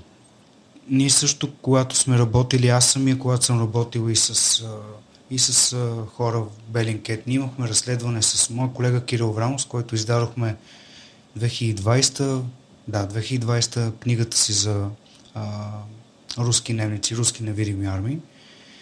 С него също се чудихме дали да публикуваме имена, тъй като за Белинкет публикувахме едно разследване, свързано с а, тукашни български групи, които са свързани с а, руското военно разузнаване. Чудехме се да публикуваме ли лични профили, тъй като попаднахме на такава информация. Тези профили после бяха затворени, фейсбук профили, но имаше снимки, имена на хора, които участват. Вижда се на клипове, нали, че предоставят обучение на български граждани и така нататък. И се чудех какво да направим. Дали да споделим тази информация директно на службите в България или просто да ги стипоснем в Белинкет и да предизвикаме този интерес най-накрая към тази тема. Решихме второто. Поради характера на българските служби, които не проявиха никакъв интерес и до този момент не са. Кои са службите, които трябва да проявят интерес? Би трябвало ГДБОП на първо време, ДАНС на някакво по-високо ниво. После оказа, че публикувайки това разследване, разбира се, имаше интерес. След това бяхме заплашени, аз бях нападнат на улицата, имаше разследване, писах доклад в ГДБ по-късно, че ами тези хора всъщност не са от сега съществуващи на територията на България, ние просто ги осветляваме. Ами да, ние знаем за тези хора. Добре, като знаете защо нищо не правите. И тук вече иде унази част от разговора, която е политическата част. Чадъри върху тези групи, част от тях, тези хора се проследяват за някакви цели. И разговор става доста по-дълъг. И тук аз затова много често се чудя тази моралната страна. Защото от друга страна барикадата няма такива задръжки. И а, публикуват се информации, данни, включително в момента проруски а, формации в България публикуват данни на български журналисти в телеграм-канали с имена и, и снимки. И това остава абсолютно ненаказано и може да доведе до трагични последици.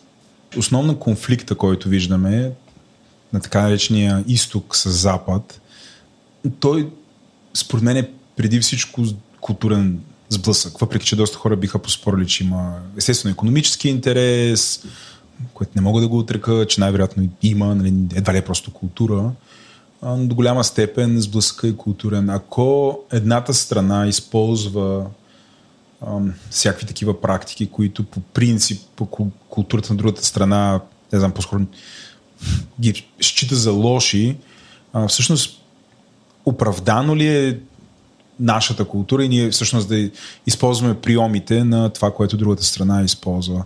Дори да, да знаем, че всъщност това е лошо. Давам пример с е така, доксването. А, нали, те показват журналисти, в смисъл това окей ли е и ние да показваме журналисти. Другото, което е, те използват всякакви тролове, cognitive warfare, да подменят а, някакси реалността, всичко това, което наричаме пропаганда, дезинформация. Всъщност това на нас развързвали ни ръцете, ние да използваме подобен вид а, техники, за да постигнем това, което искаме да защитаваме. Мисля, има ли някаква а, линия, където от практики, които не трябва според теб да преминаваме и да извършваме. Говорим за западната цивилизация за момента. За първосигналният ми отговор е да, трябва да използваме същите методи, само че не мисля, че когато си вътре в тази дейност и по някакъв начин и ти самия си застрашен или попаднал в ситуации, в които си застрашаван.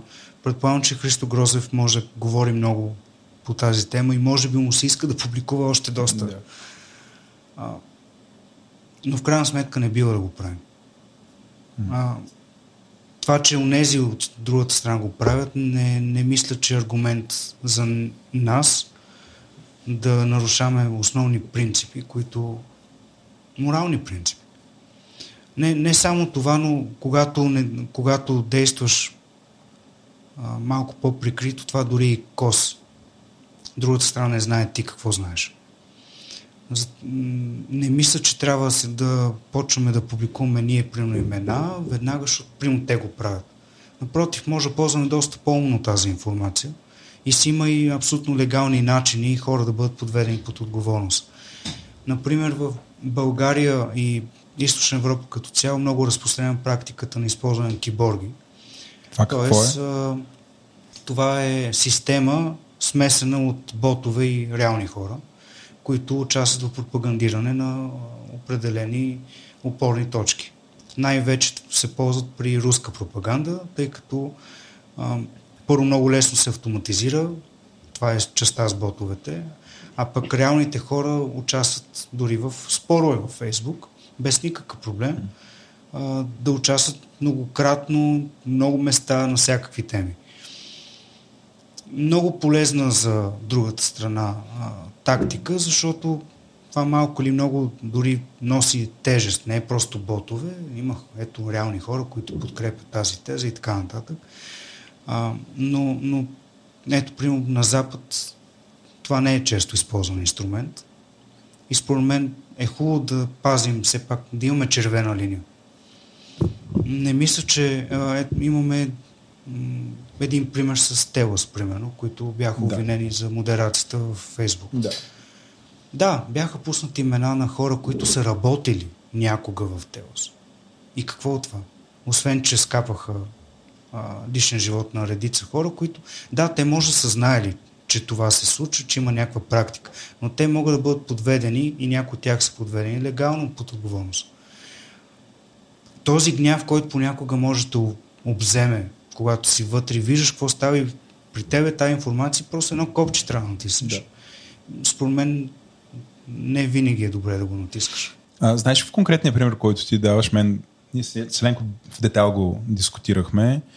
А, това, което а, се случи от разследващите журналисти от Бивол а, и защо аз не бях съгласен да се прави по този начин, защото реално за мен нямаше никаква разследваща журналистика. Просто една фирма, за която не е тайна, че се извършва модерация на публикации във Фейсбук, просто бяха извадени хора, които работят или са работили там, независимо на какви позиции, бяха пуснати на масата с имената си в една изключително взривоопасна обстановка, където доста хора са гневни по отношение на тази модерация, което съвсем спокойно можеше да доведе някой да бъде набит. Не само. Нали, може да се служат всякакви лоши неща. И а, нали, моята теза е, че разследваща журналистика трябва да занимава с разследване. Когато има такъв тип неща, трябва да има доказателства, да е ясно. Този човек, нали, коя си дата направи или какво си. Не просто да се кажем, той е работил в тази фирма, следователно той е лош. Хора с а, някаква, не знам как да нарека, посетители на Фейсбук а, с неясно колко емоционална интелигентност всъщност имат възможността, ако нямат а, достатъчно висока емоционална интелигентност, всъщност да направят нещо лошо на хора, които по принцип може да може би са невинни. Или в България, между другото, правото казва, че си невинен до доказване на противното, а не обратното. А, така че, нали, нали, това е някаква форма на подкрепа на това, което ти казваш. Ще задам въпроса, който съм сигурен, че всякакви ресърчери си го задават. А, а, то е въпрос за 1 милион долара. И то е как според теб може да бъде прекъсната чуждата пропаганда и тя е доста ефективна в България. очевидно нали, ти, ти изреди такива способи, които другата страна няма проблем да използва. Използват се креативни индустрии, а.к.а. трол ферми, където супер дисциплинирано, организирано, с психолози, дизайнери, какво ли не се създават а, определени послания, прави се ресърч, кои послания, нали, кои са наболелите теми пред обществото, какво може да раздели едно общество и това бива използвано. И обществата биват разделени. Разделените общества са изключително слаби, те не могат да се разберат, ще ползват ли 5G, ще се вакцинират ли за COVID, ще дават ли помощ на някой. Ако бъдат нападнати, няма да могат да се организират да се защитят и могат на практика българското общество, сега не знам дали съм някакъв дум сер или нещо, но моето усещане е, че ако бяхме някъде в средновековието и сме толкова разделени, додавна да сме превзети и тази държава да я няма, защото сме идеални в момента, ние не можем да се организираме, не можем да решим нещо. Нали, което е доста ефика, ефикасно, но всъщност как може аз съм сигурен, че този въпрос сте го задавали и сте си блъскал главата, но ми е интересен текущите ти цай така по темата какъв е. Как може да се противопоставим на това, без да нарушим, нали, да минем и тия червени линии, които го дискутирахме преди малко? Да, тъй като една от линиите е цензура. Масово следение, цензура. Да. Да, Нещо, което е една плоскост, по която доста лесно може да се пузне едно правителство това е една от дилемите и, на, и в а, западните държави, тъй като понякога са спирани цели сайтове, за да може да бъде възпряна да, разпространението да бъде възпряно от на някакви пропагандни точки, но пък това е реална цензура. Ти затваряш един цял екип, независимо дали ние го определяме, дали са журналисти или пропагандатори, но ти се намесваш директно, затваряш, спираш домени, изчезва. Способ, използван да. от uh, господин Ердоган, господин Ши. Да. Не, а... Господа, с което по принцип ние не сме съгласни, не бихме да. искали да живеем в техните държави. Да. В Румъния имаше примери за свалени изцяло сайтове. В България имаше и продължава да бъде този дебат, дали не трябва да бъдат забранени дори цели партии. Аз съм против това. Може би... Даваш пример за, за възраждане. възраждане. точно така. Въпреки, че те всичко а, анти на нашия разговор. Не си съгласен по никакъв да? начин, да. Не, не съм съгласен те да бъдат да. забранявани. И не си съгласен с техните тези, аз това имах преди. Не. Да. Но какво може да се направи тогава? Ами има, за мен има един въп... отговор на този въпрос. Това е образованието. Но... Имаме ли време за не, това? Не. Това е затова е трагичен този отговор. Той е прекрасен. Образованието винаги действа положително. Съществуващото образованието действа и налива вода в другия лагер по-скоро. В момента сегашната ни историография, сегашната на степен образованост не е изобщо достатъчно, дори вреди на осведомеността и на изобщо на, на нашата емоционална интелигентност, изобщо интелигентност спрямо събития, които се случват около нас и в самата ни държава, да имаме някакво отговорно мнение по въпроси, които ни засяга директно. Да. В момента нашето образование не подкрепя критичното мислене, абстрактното мислене и по всякакъв начин възпрепятства дори създаване на такива процеси, защото в момента в крайна сметка най-лесно е зубренето. И това е училището в момента. Това е. Учители, които искат да направят някаква промяна, обикновено даже са смъмрани. А, дори имаше случаи на учител, който отива в, покрай COVID ситуацията. Говори защо трябва да има мерки за възпиране на COVID. След това ръководство на училището просто смъмри този учител. Въпреки, че той е пример. Той... И би трябвало и други да го правят хората гледат, подсъзнателно гледат към тези хора. Учители, учени, политици. Те какво ще кажат? Когато учени, както стана с домашното насилие, публикуват във Фейсбук, че жените си го заслужали, защото са еди какви си, когато имаме институция, примерно с полицаи в момента, които тотално нямат никаква представа как да действат при домашно насилие, защото те до някаква степен дори подкрепят а, насилието как ще реагира човек, отивайки на адрес, да възпре подобен акт на насилие? И няма да го спре. И затова това е трагичното на, на отговора за мен лично, Образованието е най-добрият начин, но той изисква много време, а пропагандата действа изключително бързо и успешно. В момента, например, в България има три пъти по- по-силна пропаганда, отколкото в началото на, на пропаганда около войната в Украина, отколкото февруари 22 година. Въпреки всички усилия. Как си го измерил това смисъл? Как три Има пъти повече? изследване на как беше екипа, мога да мога да На Вацов или на, на Вацов, на Вацов? и негов екип. Те проследяват изключително интересни тенденции. Ние, примерно в Атлантически съвет, а, бяхме разкрили една мрежа от 56 а, канала в Телеграм, от които 20 са на български. И те разпространяват тотално пропаганда, не просто преведени от руски съобщения, но и локализирана пропаганда, която се разпространява през канали, които плащат дори за администриране. Тоест имаме вече доста по-сериозна мрежа, която не е само от симпатизанти, ами доста много по-организирано. И, и в а, ето, примерно Телеграм, въпреки с значимостта, която има тази платформа в момента, нашите институции до голяма степен дори не знаят как действа Телеграм. В мои лични разговори с хора, които участват и в агенциите ни за сигурност, много от тези хора дори нямат инсталиран Телеграм. Те не знаят какво става. Това е една мъртва точка, огромна, която обаче има хиляди хора на разположение. И това е една такава дейност, която се развива под радара. Има стотици хиляди хора, които посещават абсурд, абсурдни сайтове, които ние никога, ние тримата едва ли някога ще влезем доброволно в тези сайтове. Не Има- ги подценявай, да? ние влизаме за да кажем, а гледай какви тапаци, нали? Обаче има хора, които участват в форуми, в сайтове, които а, пропагандират. Например, има един сайт, който говори за Тракийска църква, пък смесено с а, друидство, с а, паганизъм, с а, Орфей и така Е, нататък. те ще, ще им дам кредит, не оригинал. Има Оригинално хиляди, са, да. хиляди хора, които си дават имотите дори на тази църква. Аз искам да дръпна малко разговора назад. А, какво за тебе е модерна война? Моето лично убеждение това е дронове и дезинформация. Ти как виждаш модерната война и коя е първата, която мога да я броим за такова?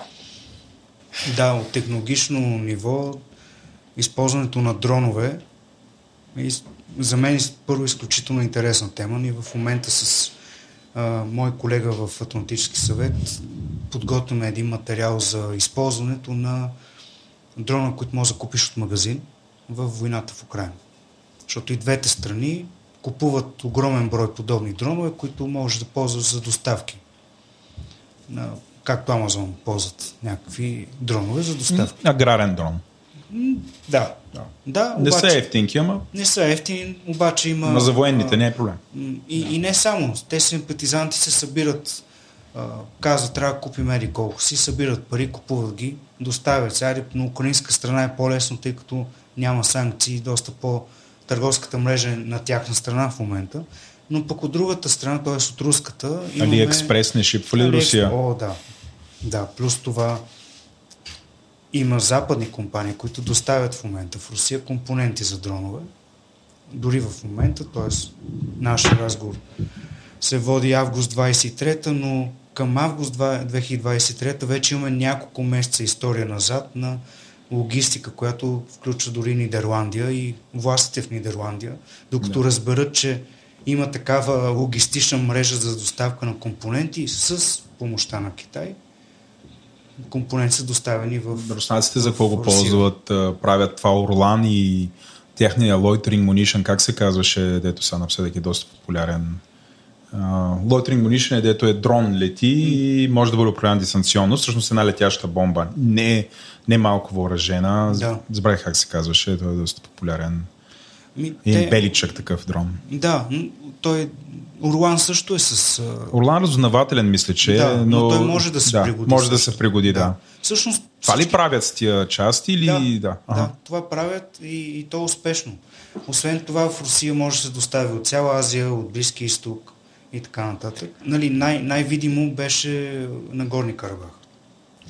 Но там пък нямаше, как го кажа, там имаше една страна. Тоест Азербайджан ползва дронове и смачко арменските позиции. От другата страна всъщност видяхме изключително а, голямото разделение между стария начин на водена война, конвенционалния, така наречен, който и този термин вече придобива друг смисъл в а, практиката. Арменската армия, която воюва от все едно сме 80-те години, а, и азерската армия, която използваше предимно и само дронове и успешно унищожаваше танкови позиции, а, артилерийски позиции, окопи и така нататък.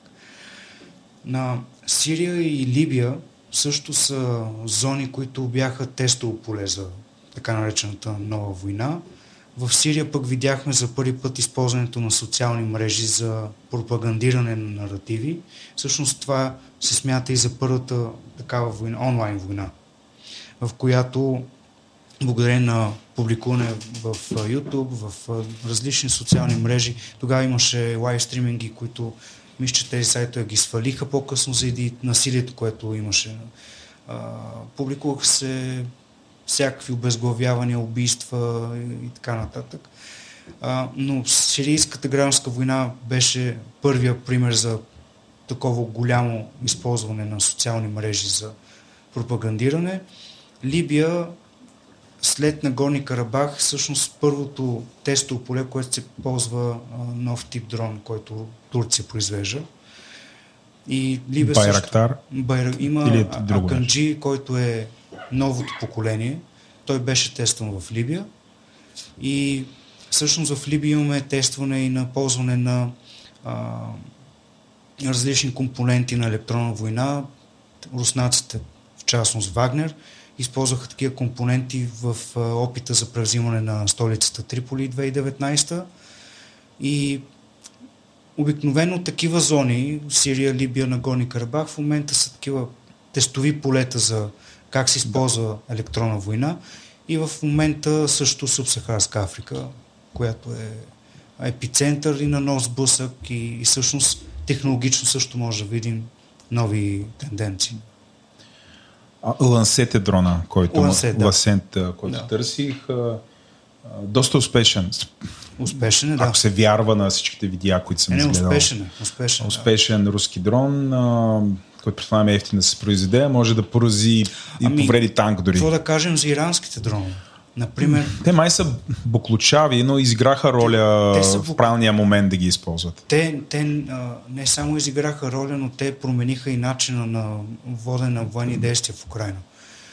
Защото Иран... А, шахет да, или Геран нещо си беше. Да, да. руснаците слагат Геран, а, за да първо прикриваха, че ползват ирански дронове, когато вече им очевидно и то благодарение на, на разследвания на медийни екипи, че това са ирански дронове, доставени по различни начини, тъй като има, има традиционните така наречени пътища за доставка, които Иран ползва с, през Каспийския район, самолетни доставки и така нататък.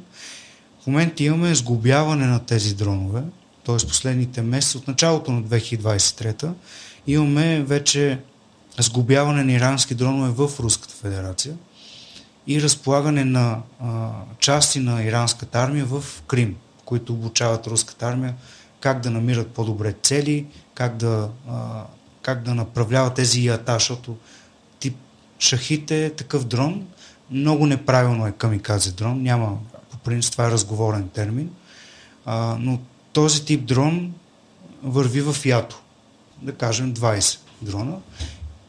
ПВО системата сваля 90% но 10% са достатъчни за да убият хора.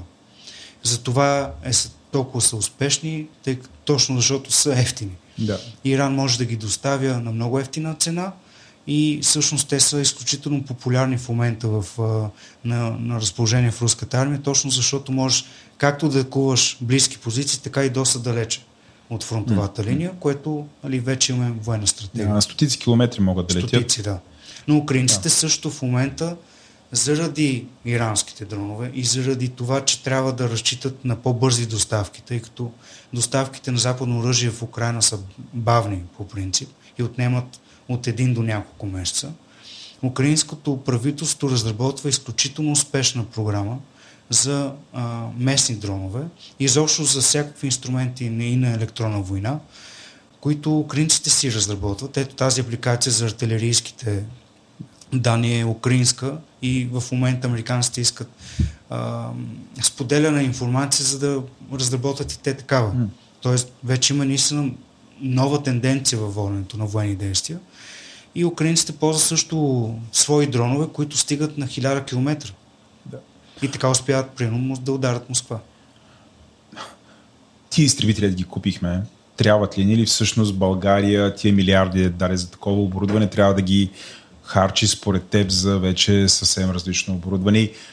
Ако прегледаш а, армията, в, конвенционалните им средства са някакви огромни кораби, които виждаме сега една, едно торпедо ги потопява, те струват супер много пари, танковете са изключително скъпи оръжия и сега някакви джаджи там такъв дрон играчка лети с една граната, гледа като си отвориш люка, хвърля граната. В смисъл, тези неща, артилерийски установки, които нали, а, а, стават да сринеш квартал. Нали, но колко такива войни ще се водят. Смисъл, кои са оръжията, които според теб българската армия, ако приемем сега ето лицето на новия министр, министр господин Тагарев, да кажем, че имаме политическа воля за модернизация на българската армия. Къде трябва според те българската армия да инвестира и къде трябва да деинвестира? Сега малко вътрешна информация, така това до сега не е Това сега ще го изрежем. но не е говорено сега. Чуват се малко слухове, но има политическа воля точно за един министр Тагарев. Новият му екип не само иска реформа. За да не казваме някаква тайна тук. Не е тайна, то така ли, че ще да. се разбере okay. по някое време, но до сега не е коментирано. Това е разговор, който се води от много дълго. Моето лично мнение също съм го споделял на нашата армия. Не, не ни трябват самолети. Първо имаме... F-16. Те са, те са страхотни самолети, но войната вече се води на други нива, включително киберсигурност. Mm. Ние имаме изключителни разработчици, не само за които могат да разработят дронове за българската армия, но разработчици за софтуер, за различни инструменти за водене на електронна война, нещо, което България има остра нужда, тъй като е основна цел на руска пропаганда. България е сред топ държавите, които Русия таргетира в своята пропаганда.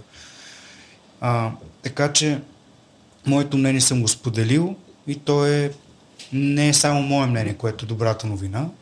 Има наистина идея, план, а, който според мен може да бъде изпълнен. В момента всъщност имаме най-добрата възможност този план да бъде въведен в действие заради новото правителство и администрация в армията и все повече се осъзнава точно тази нужда. Не, не ни трябват самолети, трябва ни мобилни екипи, трябва ни... В мобилен екип, като че мобилен екип, това са ти идват и слагат интернет сега, нали? Така, Обясни го на значи, хората. Мобилни екипи в, в армията, а, по-малки единици, които да могат да бъдат разполагани бързо, за които не се изисква огромно усилие да бъдат въоръжени и, и да получават най-доброто оборудване.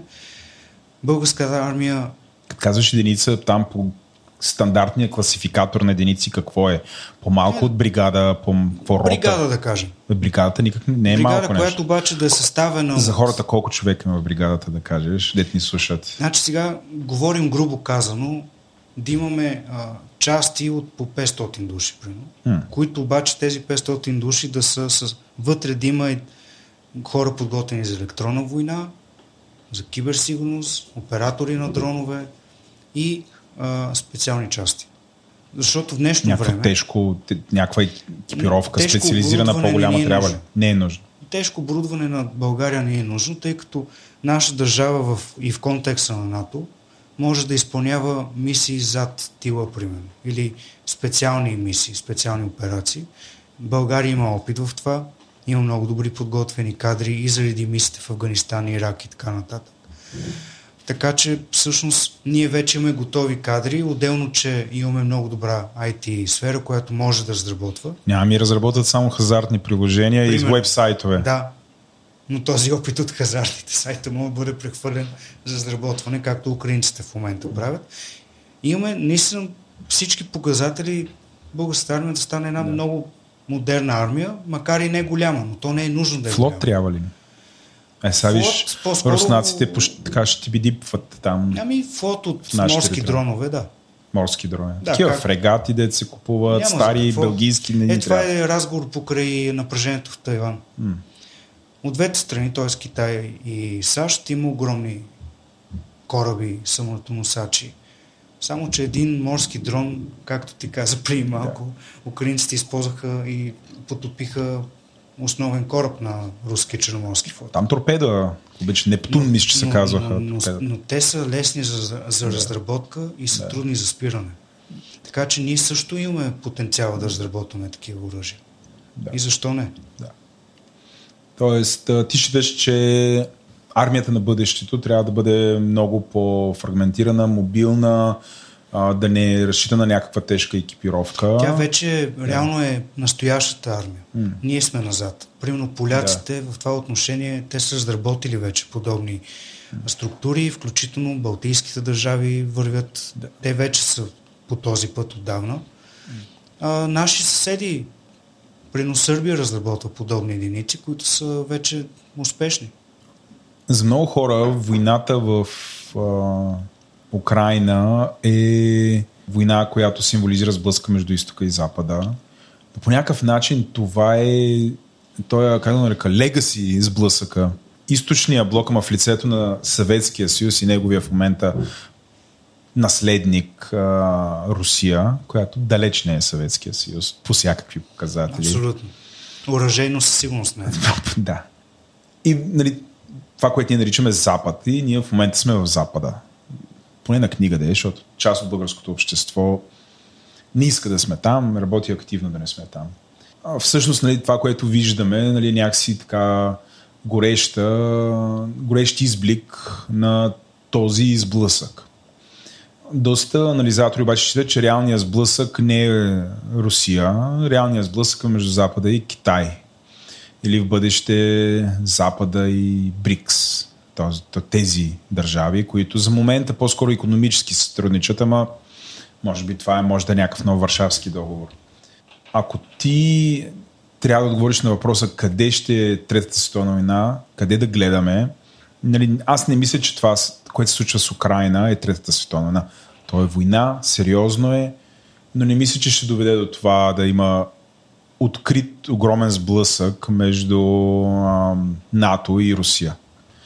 Заради атомното оръжие, очевидно, което и двете страни притежават. Китай също притежава атомно оръжие, обаче.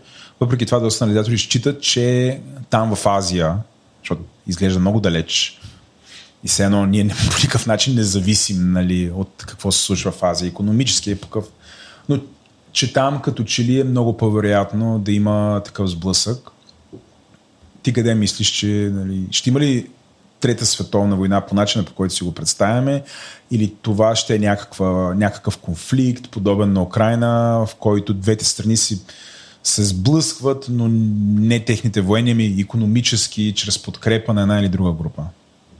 Да, да кажем, че войната в Украина в момента е основен спусък. Основен спусък на, на събития и така наречения перфектна буря от събития. Войната в Украина може да провокира домино от събития, които да предизвикат по-широк сблъсък. Но, но за разлика от 80-те и 90-те години, в момента светът далеч не е двуполюсен. Това е Независимо какво казват. да, да, със сигурност не е Те двуполюсен. твърдят, че е еднополюсен. Да? Те още, включително в Военна академия, преподават а, теории от 60-те години. Военна за академия, Георги Савраковски Да. имаш предвид. Нашата, Да. не руската. Нашата, те преподават копи-пейст от руската. За съжаление. Тъй като има прекрасни преподаватели там, но, но като цяло а, в момента се преподават теории, това е свързано точно с отговора на въпроса. Теории, които са от 60-те години, дори по-рано, за контрола на така наречения Хинтерланд, кой ще контролира там Евразия, пък търговски пътища и, и, и, и се дава една карта на, на там далечния изток на Русия, който контролира тази част, контролира не знам какво. И, и някой трябва да зададе въпроса, добре, ми пътища, които открива стопяването на ледовете край Арктика. И тишина, защото те нямат отговор. Тази теория тогава, тогава все още са заледени тези пътища. Стопяването на ледовете, ето, например, доведе до един, може би неочакван за мнозина сблъсък в Арктика. Между държави като Дания, Великобритания, Канада, Русия, където Русия все още все пак е водещ фактор, Штатите, Китай и Индия имат интерес от Арктика заради търговските Това е нещо ново. Аха. Защото Китай не може да си позволи да има толкова альтернативни пътища, които заобикалят Южно-Китайско море. В същото време ти спомена БРИКС. Това е тема, която все повече ще чуваме, включително България, тъй като България заради унази част от обществото, която се бори ние да не сме в част от западния свят, БРИКС е гледан като альтернатива. БРИКС бяха държавите Китай, Индия, Русия, Бразилия, Южна Африка. Южна, Южна Африка. Африка. Само те. Тя е съто. Това и има над има... 10, които по някакъв начин да. са кандидатствали, ама те са Венецуела. А, окей. Okay. Да. Мисля, но... че Аржентина, ама те с най-високата инфлация в света. Проблемът на БРИКС, т.е. проблемът не за самите БРИКС държави, а за западни държави, е, че 90% от редките метали са в ръцете на държавите от БРИКС. А това са металите, които подпомагат съществуването на телефоните ни, например. Или коли. Тъй като много хора мислят, че редки метали, защото те много рядко се намират. Не, те са редки, защото са на много малко места, но а. има огромно количество от тях. Но да кажем, 80% са в Китай. 20% са в Южна Африка. Бразилия също има залежи. И тук идва другата линия на съпротивление. Преди няколко месеца в Норвегия, значи началото на 2023 Норвегия откри огромно количество залежи от редки метали на своя територия и Европейски съюз смята да разработва тези залежи, което предизвика веднага реакция в Китай. Защото Китай всъщност част от геополитиката е да контролира потока от тези редки метали, за да може да подпомага своите външни политики и натиск по, примерно, кой да контролира Южно-Китайско море. Южно-Китайско море наистина е много далече като километр от България, само че доставките, които получаваме в България, минават или през Суетски канал, или през Тайван. Затова, ако примерно избухне конфликт в Тайванския проток и Южно-Китайско море стане арена на сблъсъци, в Европа ще спрат да доставят от Алиекспрес всичко. Ето нещо, което може да се афектира директно ежедневието на човек, който никога не се интересува от Южно-Китайско море. Редки метали, търговски пътища и нещо, което за мен в модерно време, в нашите дни, е по-опасно от тази конвенционална война, която е в Украина. Това е търговската война. Нещо, което назрява между САЩ и Китай. И тук Русия няма абсолютно никакво мнение и позиция, защото Русия не може дори да се сравнява с тези две държави економически. Тук оръжие като ядреното оръжие, които руския запас, той е голям, но ние не знаем колко са ерозирали тия ракети, дали може да се ползват. Предлагам да не проверяваме. Няма нужда да проверяваме, но тези оръжия вече не са... Те имат възпиращ ефект, така е. Нали? Да не се стигне до този въоръжен конфликт. Само, че те нямат никакво отношение към търговската война. А търговската война вече може да, нанес, да нанася много сериозни последици, включително сриване на економики и то в глобален мащаб. И в този контекст за мен е много по-интересно в момент и важно да следим точно тези а, новини, къде е открито за някакво някакъв залежи са открити в Африка, ето примерно както Нигер, Оказва се, за много хора изведнъж научиха, че Нигер е много важен за сигурността на Европейския съюз и за доставките на уран за европейски да. държави. Защото държави като Нигер остават винаги в периферията и ние не се интересуваме от тях. Докато не стане някой преврат, научаваме, че всъщност, ами там, защо европейските сили са в, в, този, в този район? Ами не само за да... Да, има, разбира се, отношение към сигурността, но и подсигуряване на доставки, което направи, между другото, групата Вагнер. Основната роля на Вагнер не е това, което видяхме в Украина, воденето на военни действия, а подсигуряване на търговски пътища, които да обслужват руската економика, която е под санкции. Именно за това Вагнер бяха изпратени първо в много преди да са в Украина, те бяха в Сирия, подсигурявайки фосфатните запаси на Сирия, златото на Судан, диаманти от Централно Африканска република и Мали. Всички тези компоненти всъщност позволяват и на руската економика да продължава да забикаля санкции. Точно в този контекст, според мен е много по-важно да следим тези сигнали за сблъсъка, чисто економически, защото той, той води със себе си и другия сблъсък, киберсигурност, повлияване на избори в различни райони, включително на Запад. И в момента това е всъщност един от въпросите на, и на западните разнователни агенции, как да реагират на подобни заплахи. Да, аз, това беше една от точките, която исках да обсъдиме. Какво се случва в Африка, защо руснаците са толкова активни там и също времено французите като че ли станаха супер пасивни, почнаха да се изнасят.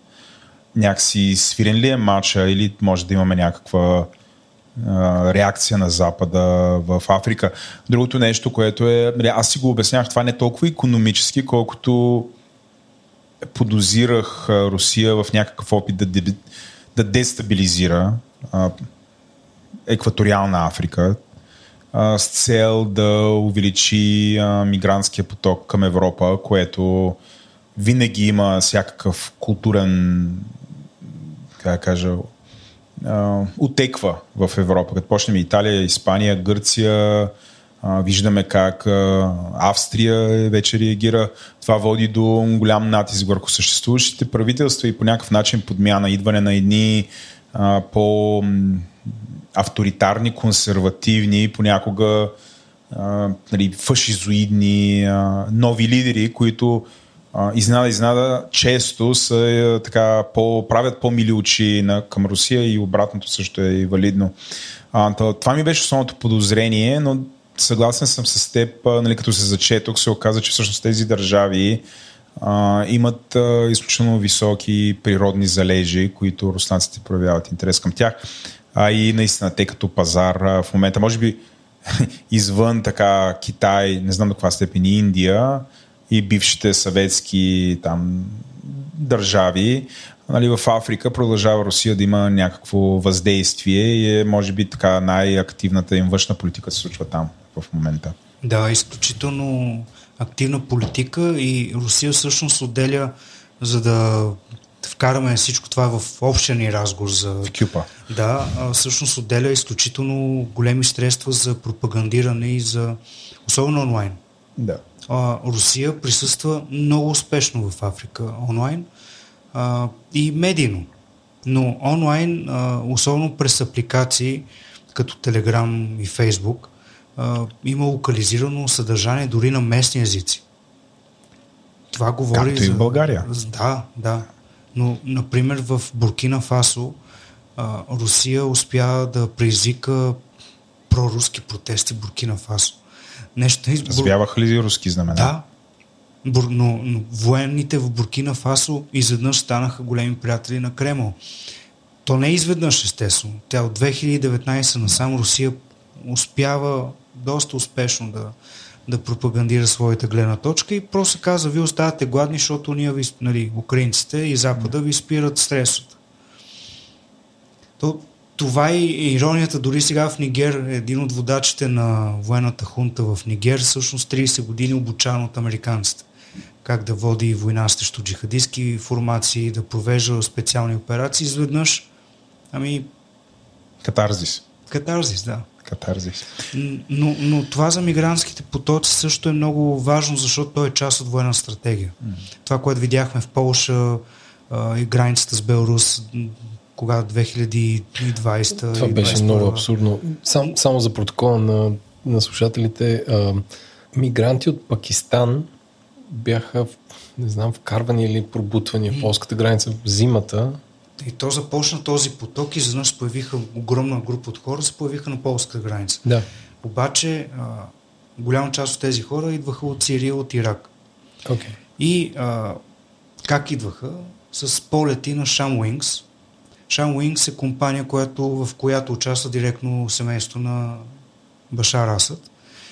И правителството на Сирия също участва директно в тая компания, която изведнъж, между в момента има полети, които и Европа позволява на, на Shamwings. Не знам защо.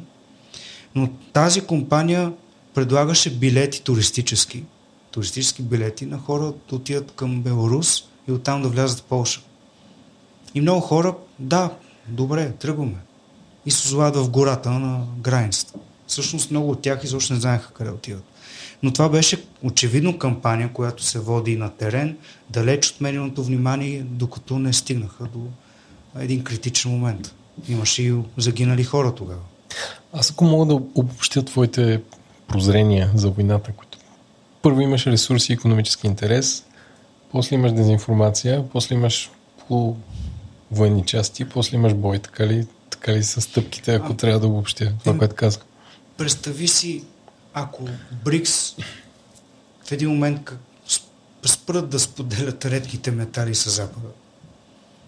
Е, часа, аз не мисля, че държавите от БРИКС са единствените. Сега имаш цяла Латинска Америка, където а, Перу, Пер, Перу и Боливия имат най-големите запаси на лити, да речем. Нали? Не, Но не е само. Боливия не са прозападни. Окей, okay, но не са тези. Те нищо да кандидатстват за БРИКС в момента. Не, но не са тези пет държави, които казват. Да, да, но въпросът е ако, тъй като 90% все пак са в ръцете на БРИКС, и за наш кажете ми, ние искаме да се отделим от да. вас, не ни интересувате. Моето, моето мнение е, че... Или чиповете от Тайван. Да, чиповете от Тайван са незаменими, може би. Моето мнение е, че тези държави имат толкова големи егоцентрици за управители, че не могат да се разберат. Това е валидна теза. Субективно. Особено когато не, не, те не просто имат егоцентрици като управляващи, но много от тях имат в швейцарски банки сметки, и не банката на Аржентина или на Боливия. Но все пак, точно за егоцентризъм. Защото западни държави казват, вие правите грешки, вашия народ живее бедно, защото вие управлявате глупо. Ами, решаваме да ви спрем лития. Сърбия има залежи от литий, където имаше протести. Едни от най-големите екопротести в Европа. Който ни слуша в момента, може да се заинтригува от темата, да следи първо къде има открити нови залежи на редки метали и компаниите, кои изключат договори, къде. Защото това показва преместване на геополитически интереси.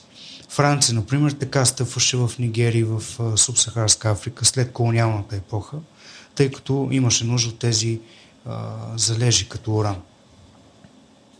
И това е нещо, което те първо ще се развива, защото технологията го изисква. Ние имаме нужда от тези ресурси глобално. Въпросът е, че те са в ръцете на авторитарни лидери. И за финал а, решихме да си поговорим за потенциалния финал, реалистичния финал на войната в Украина. На всички нас а, ни се ще Украина да победи на фронта, да възстанови контрол над изгубените си територии и оттам да стартира един разговор за подписване на мирен договор между Русия и Украина. Доста анализатори не вярват, че това е възможно. Аз също без да съм анализатор, считам, че в обозримото бъдеще не е възможно чисто военно това да се случи. А, мисля, че Украина успешно може да се защитава може да има частични успехи под формата на контраофанзива, но не знам, някакси отстрани не ми изглежда възможно текущата руска армия, която вече може би е над половин милион там, да бъде изтласкана и всъщност този спор да бъде решен по военен начин. Това е мое, моето някакси разбиране, но питал съм всякакви хора, говорил съм с американски анализатори, с всякакви. Започва да преобладава едно мнение, че единствения възможен изход е всъщност това, което Русия в момента е превзела, тя да го задържи, и, но да не иска повече и да се подпише тогава мирен договор и че всъщност Украина трябва да направи някаква отстъпка, за да приключи тази война. Според тебе това, това ли е реалистичният изход на войната или ако не е това, кой е? Имаше едно изследване на Economist, съвсем наскоро, ако не се лъжа, защо което разисква защо днешните конфликти продължават по-дълго. Тоест, средно модерният конфликт е над 20 години, за разлика от миналото.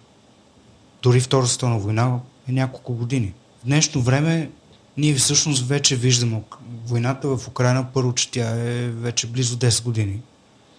Ако вкараме втория период като по-интензивно и като пълномащабна инвазия, и сегашно, сегашните сигнали говорят, и това се говори открито в натовските военни кръгове, поне още 5 години ще има активни военни действия.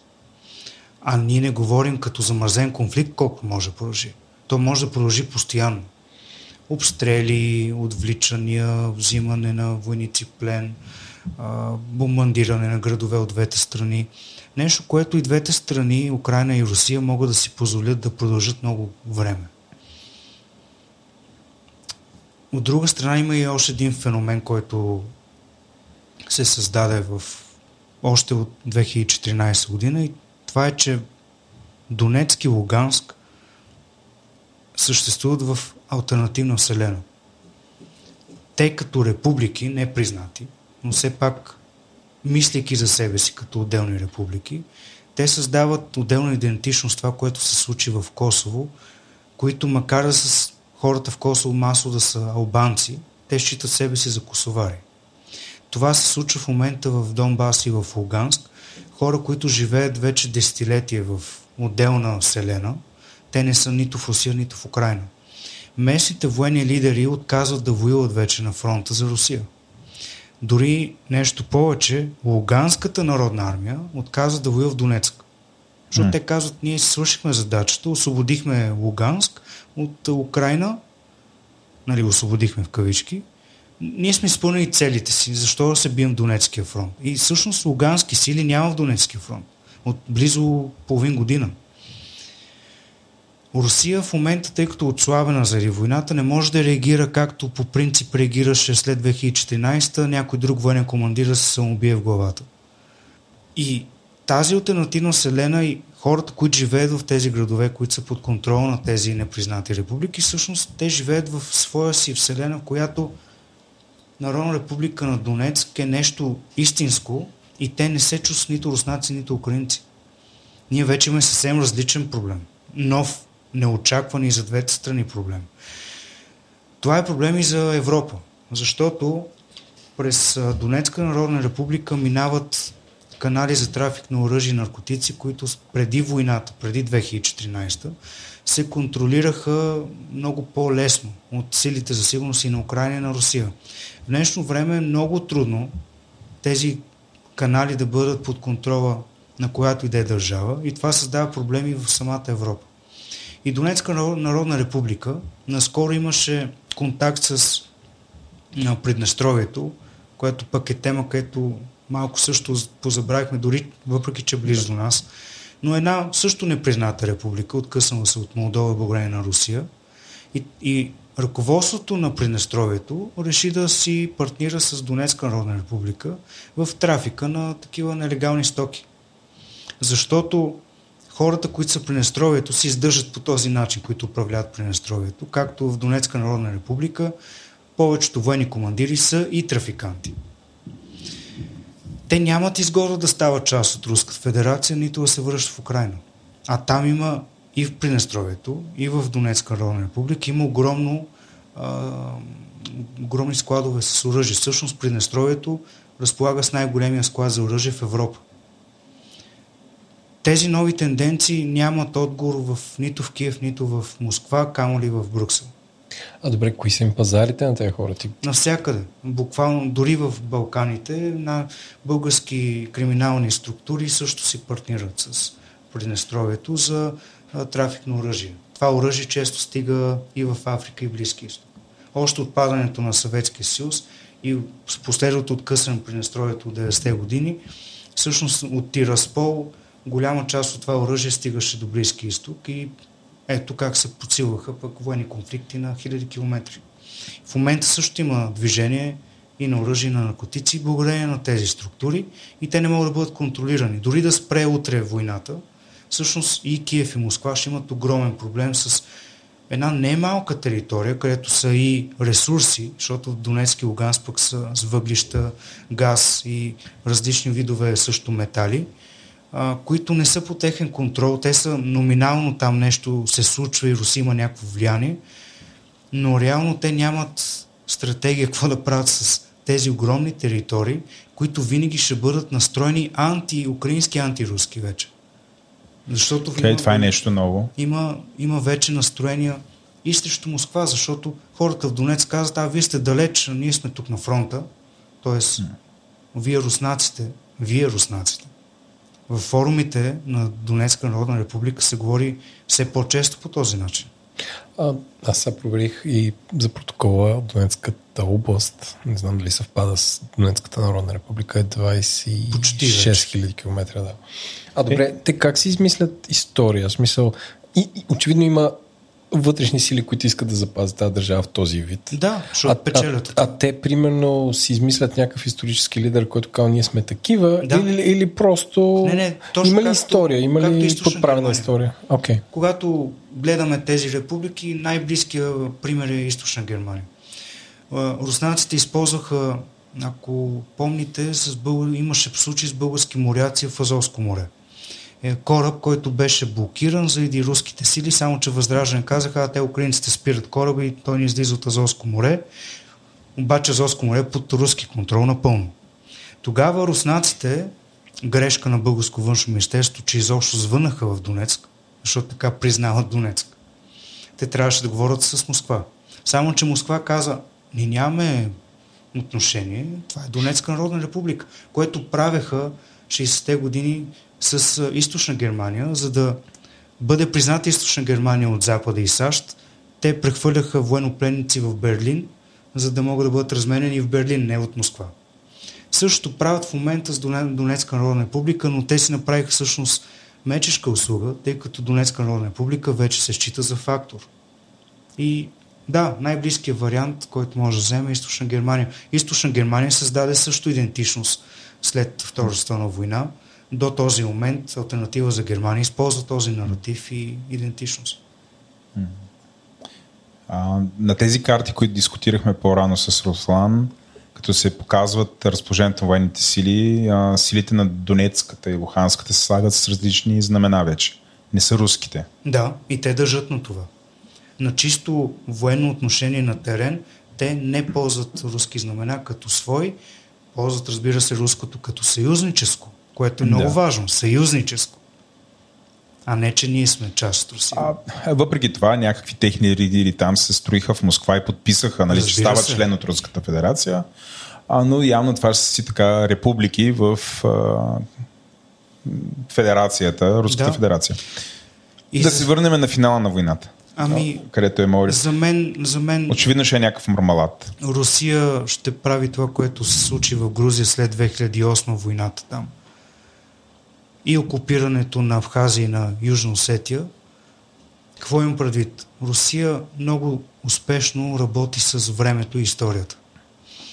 Имаше миналата година обществени проучвания в Грузия, кои са приоритетите на обществото. Връщането на окупирани територии е на шесто място. Тоест, времето хората свикват. Дори това да означава 20% от твоята територия, както е в Грузия, да е под руски контрол. А в Хази Осетия също са примери за създадена идентичност по-късно. За мен това ще бъде един от възможните сценарии как ще се развие този конфликт. Русия просто ще използва времето. Крим ще си живее в свой свят, Донецк в втори свят и Украина ще се опитва да върне територии, които те най-вероятно няма да искат да бъдат част нито от Руската федерация, нито от Украина. Най-вероятно ще има и партизански действия. Да, това, което виждахме на различни нива от 2014 до 2022. Да, гледаме Ирак, мислим за Украина. Кажи нещо оптимистично за финал. Нещо хубаво. Тук изредихме тонове проблеми, страхоти, проблеми пред света, пред западната Честно цивилизация. Честно казано, аз съм оптимист пък за, за България, тъй като Ей, благодарение... Ти първия, намерихме го оптимиста за България. Има, има много положителни неща, които случиха и то за минимално време. Първо, общественото мнение вече, дори с това, което споменахме, че има немалка част от хората, които харесват Русия, искат се в, в Евразийски економически съюз и така нататък, всъщност общественото мнение за първи път клони обязателно към прозападно мнение. И а, войната в Украина всъщност показа а, на България, че има възможности да развие своята външна политика и в Черноморския район, и като, в Украина също, а, и да не развива само военната си индустрия. В момента, според мен, България има изключително добри позиции и хората го осъзнават това. Така че, що, това не е малко положително. Според Съгласен съм. Добре, а много ти благодаря. А, на тези хора, които ни слушат, кажи как да слушат Дери Милитари или да четат, извинявай, да четат Дери Милитари. Или да усещат. И ако имате нужда от някакъв сапорт, кажи как а, бихте могли да бъдете подкрепени. Да, както казах, Телеграм канала ни е най-активният в момента а, начин ние да комуникираме и с, с нашите, да кажем, симпатизанти. Имаме група за дискусии също в Телеграм, която се увеличи значително. Благодаря на всички, които участват там. И Фейсбук също, но най-вече Телеграм. Там имаме и начини по които да ни подкрепят. Това най-вече случва през PayPal и а, банкови преводи. И аз до сега не мога да повярвам, че има хора, които пращат редовно дарения, но благодарение на това ние се развиваме дейността и смятаме а, от тази есен да подновим и блога си, да публикуваме ново съдържание, обяснение на някакви събития, които се случат, така че винаги съвети са добре дошли и благодаря за споменаването. Добре. Благодарим ти много, изключително интересен разговор. А, запазваме си възможността пак да те викаме. С удоволствие. Или нов конфликт, или някакви разместване на пластовете. В момента има 36 активни конфликта. Да си харесваме, ще си изберем, да. си изберем. Добре. Много Все някой ще даде повод. Да, и аз си запазвам да направим един епизод за дроните. Много ти благодаря отново и, и до нови Благодаря много. Чао, чао. Това беше всичко от нас. Ако този епизод ви е харесал, може да ни подкрепите, като отворите говори-интернет.com и изберете да станете патрон на подкаста. Благодарим на всички над 200 човека, които ни подкрепят, както и на компаниите SiteGround, Dext, remixshop.com, Merkle и Sendinbull, които са партньори за тази 2023 година. Аз бях Еленко, водещи бяха Владо Еленко, продуцент на епизода, редактор на епизода е Димитър Панайотов, аудиоредактор и монтаж Антон Велев, корицата и музиката на епизода са от нашия артист Унко, дизайна на бъдещия инсайт е от Иван Гинев. В обратната връзка може да ни пишете в Twitter на говори почертавка интернет.com, почта ни info маймускла говори-интернет.com. Ако искате повече хора като вас да намират този подкаст за полезен, може да му оставите ревю в iTunes или Spotify с 1, 2, 3, 4, 5 звезди. А пак ако този подкаст не ви стига, може да видите другите ни подкасти Дропич или Парите говорят, Естествен интелект, Ден, Тилда на клон черта и Говори артистът, които са навсякъде във всички мрежи, откъдето си вземате подкасти. До скоро!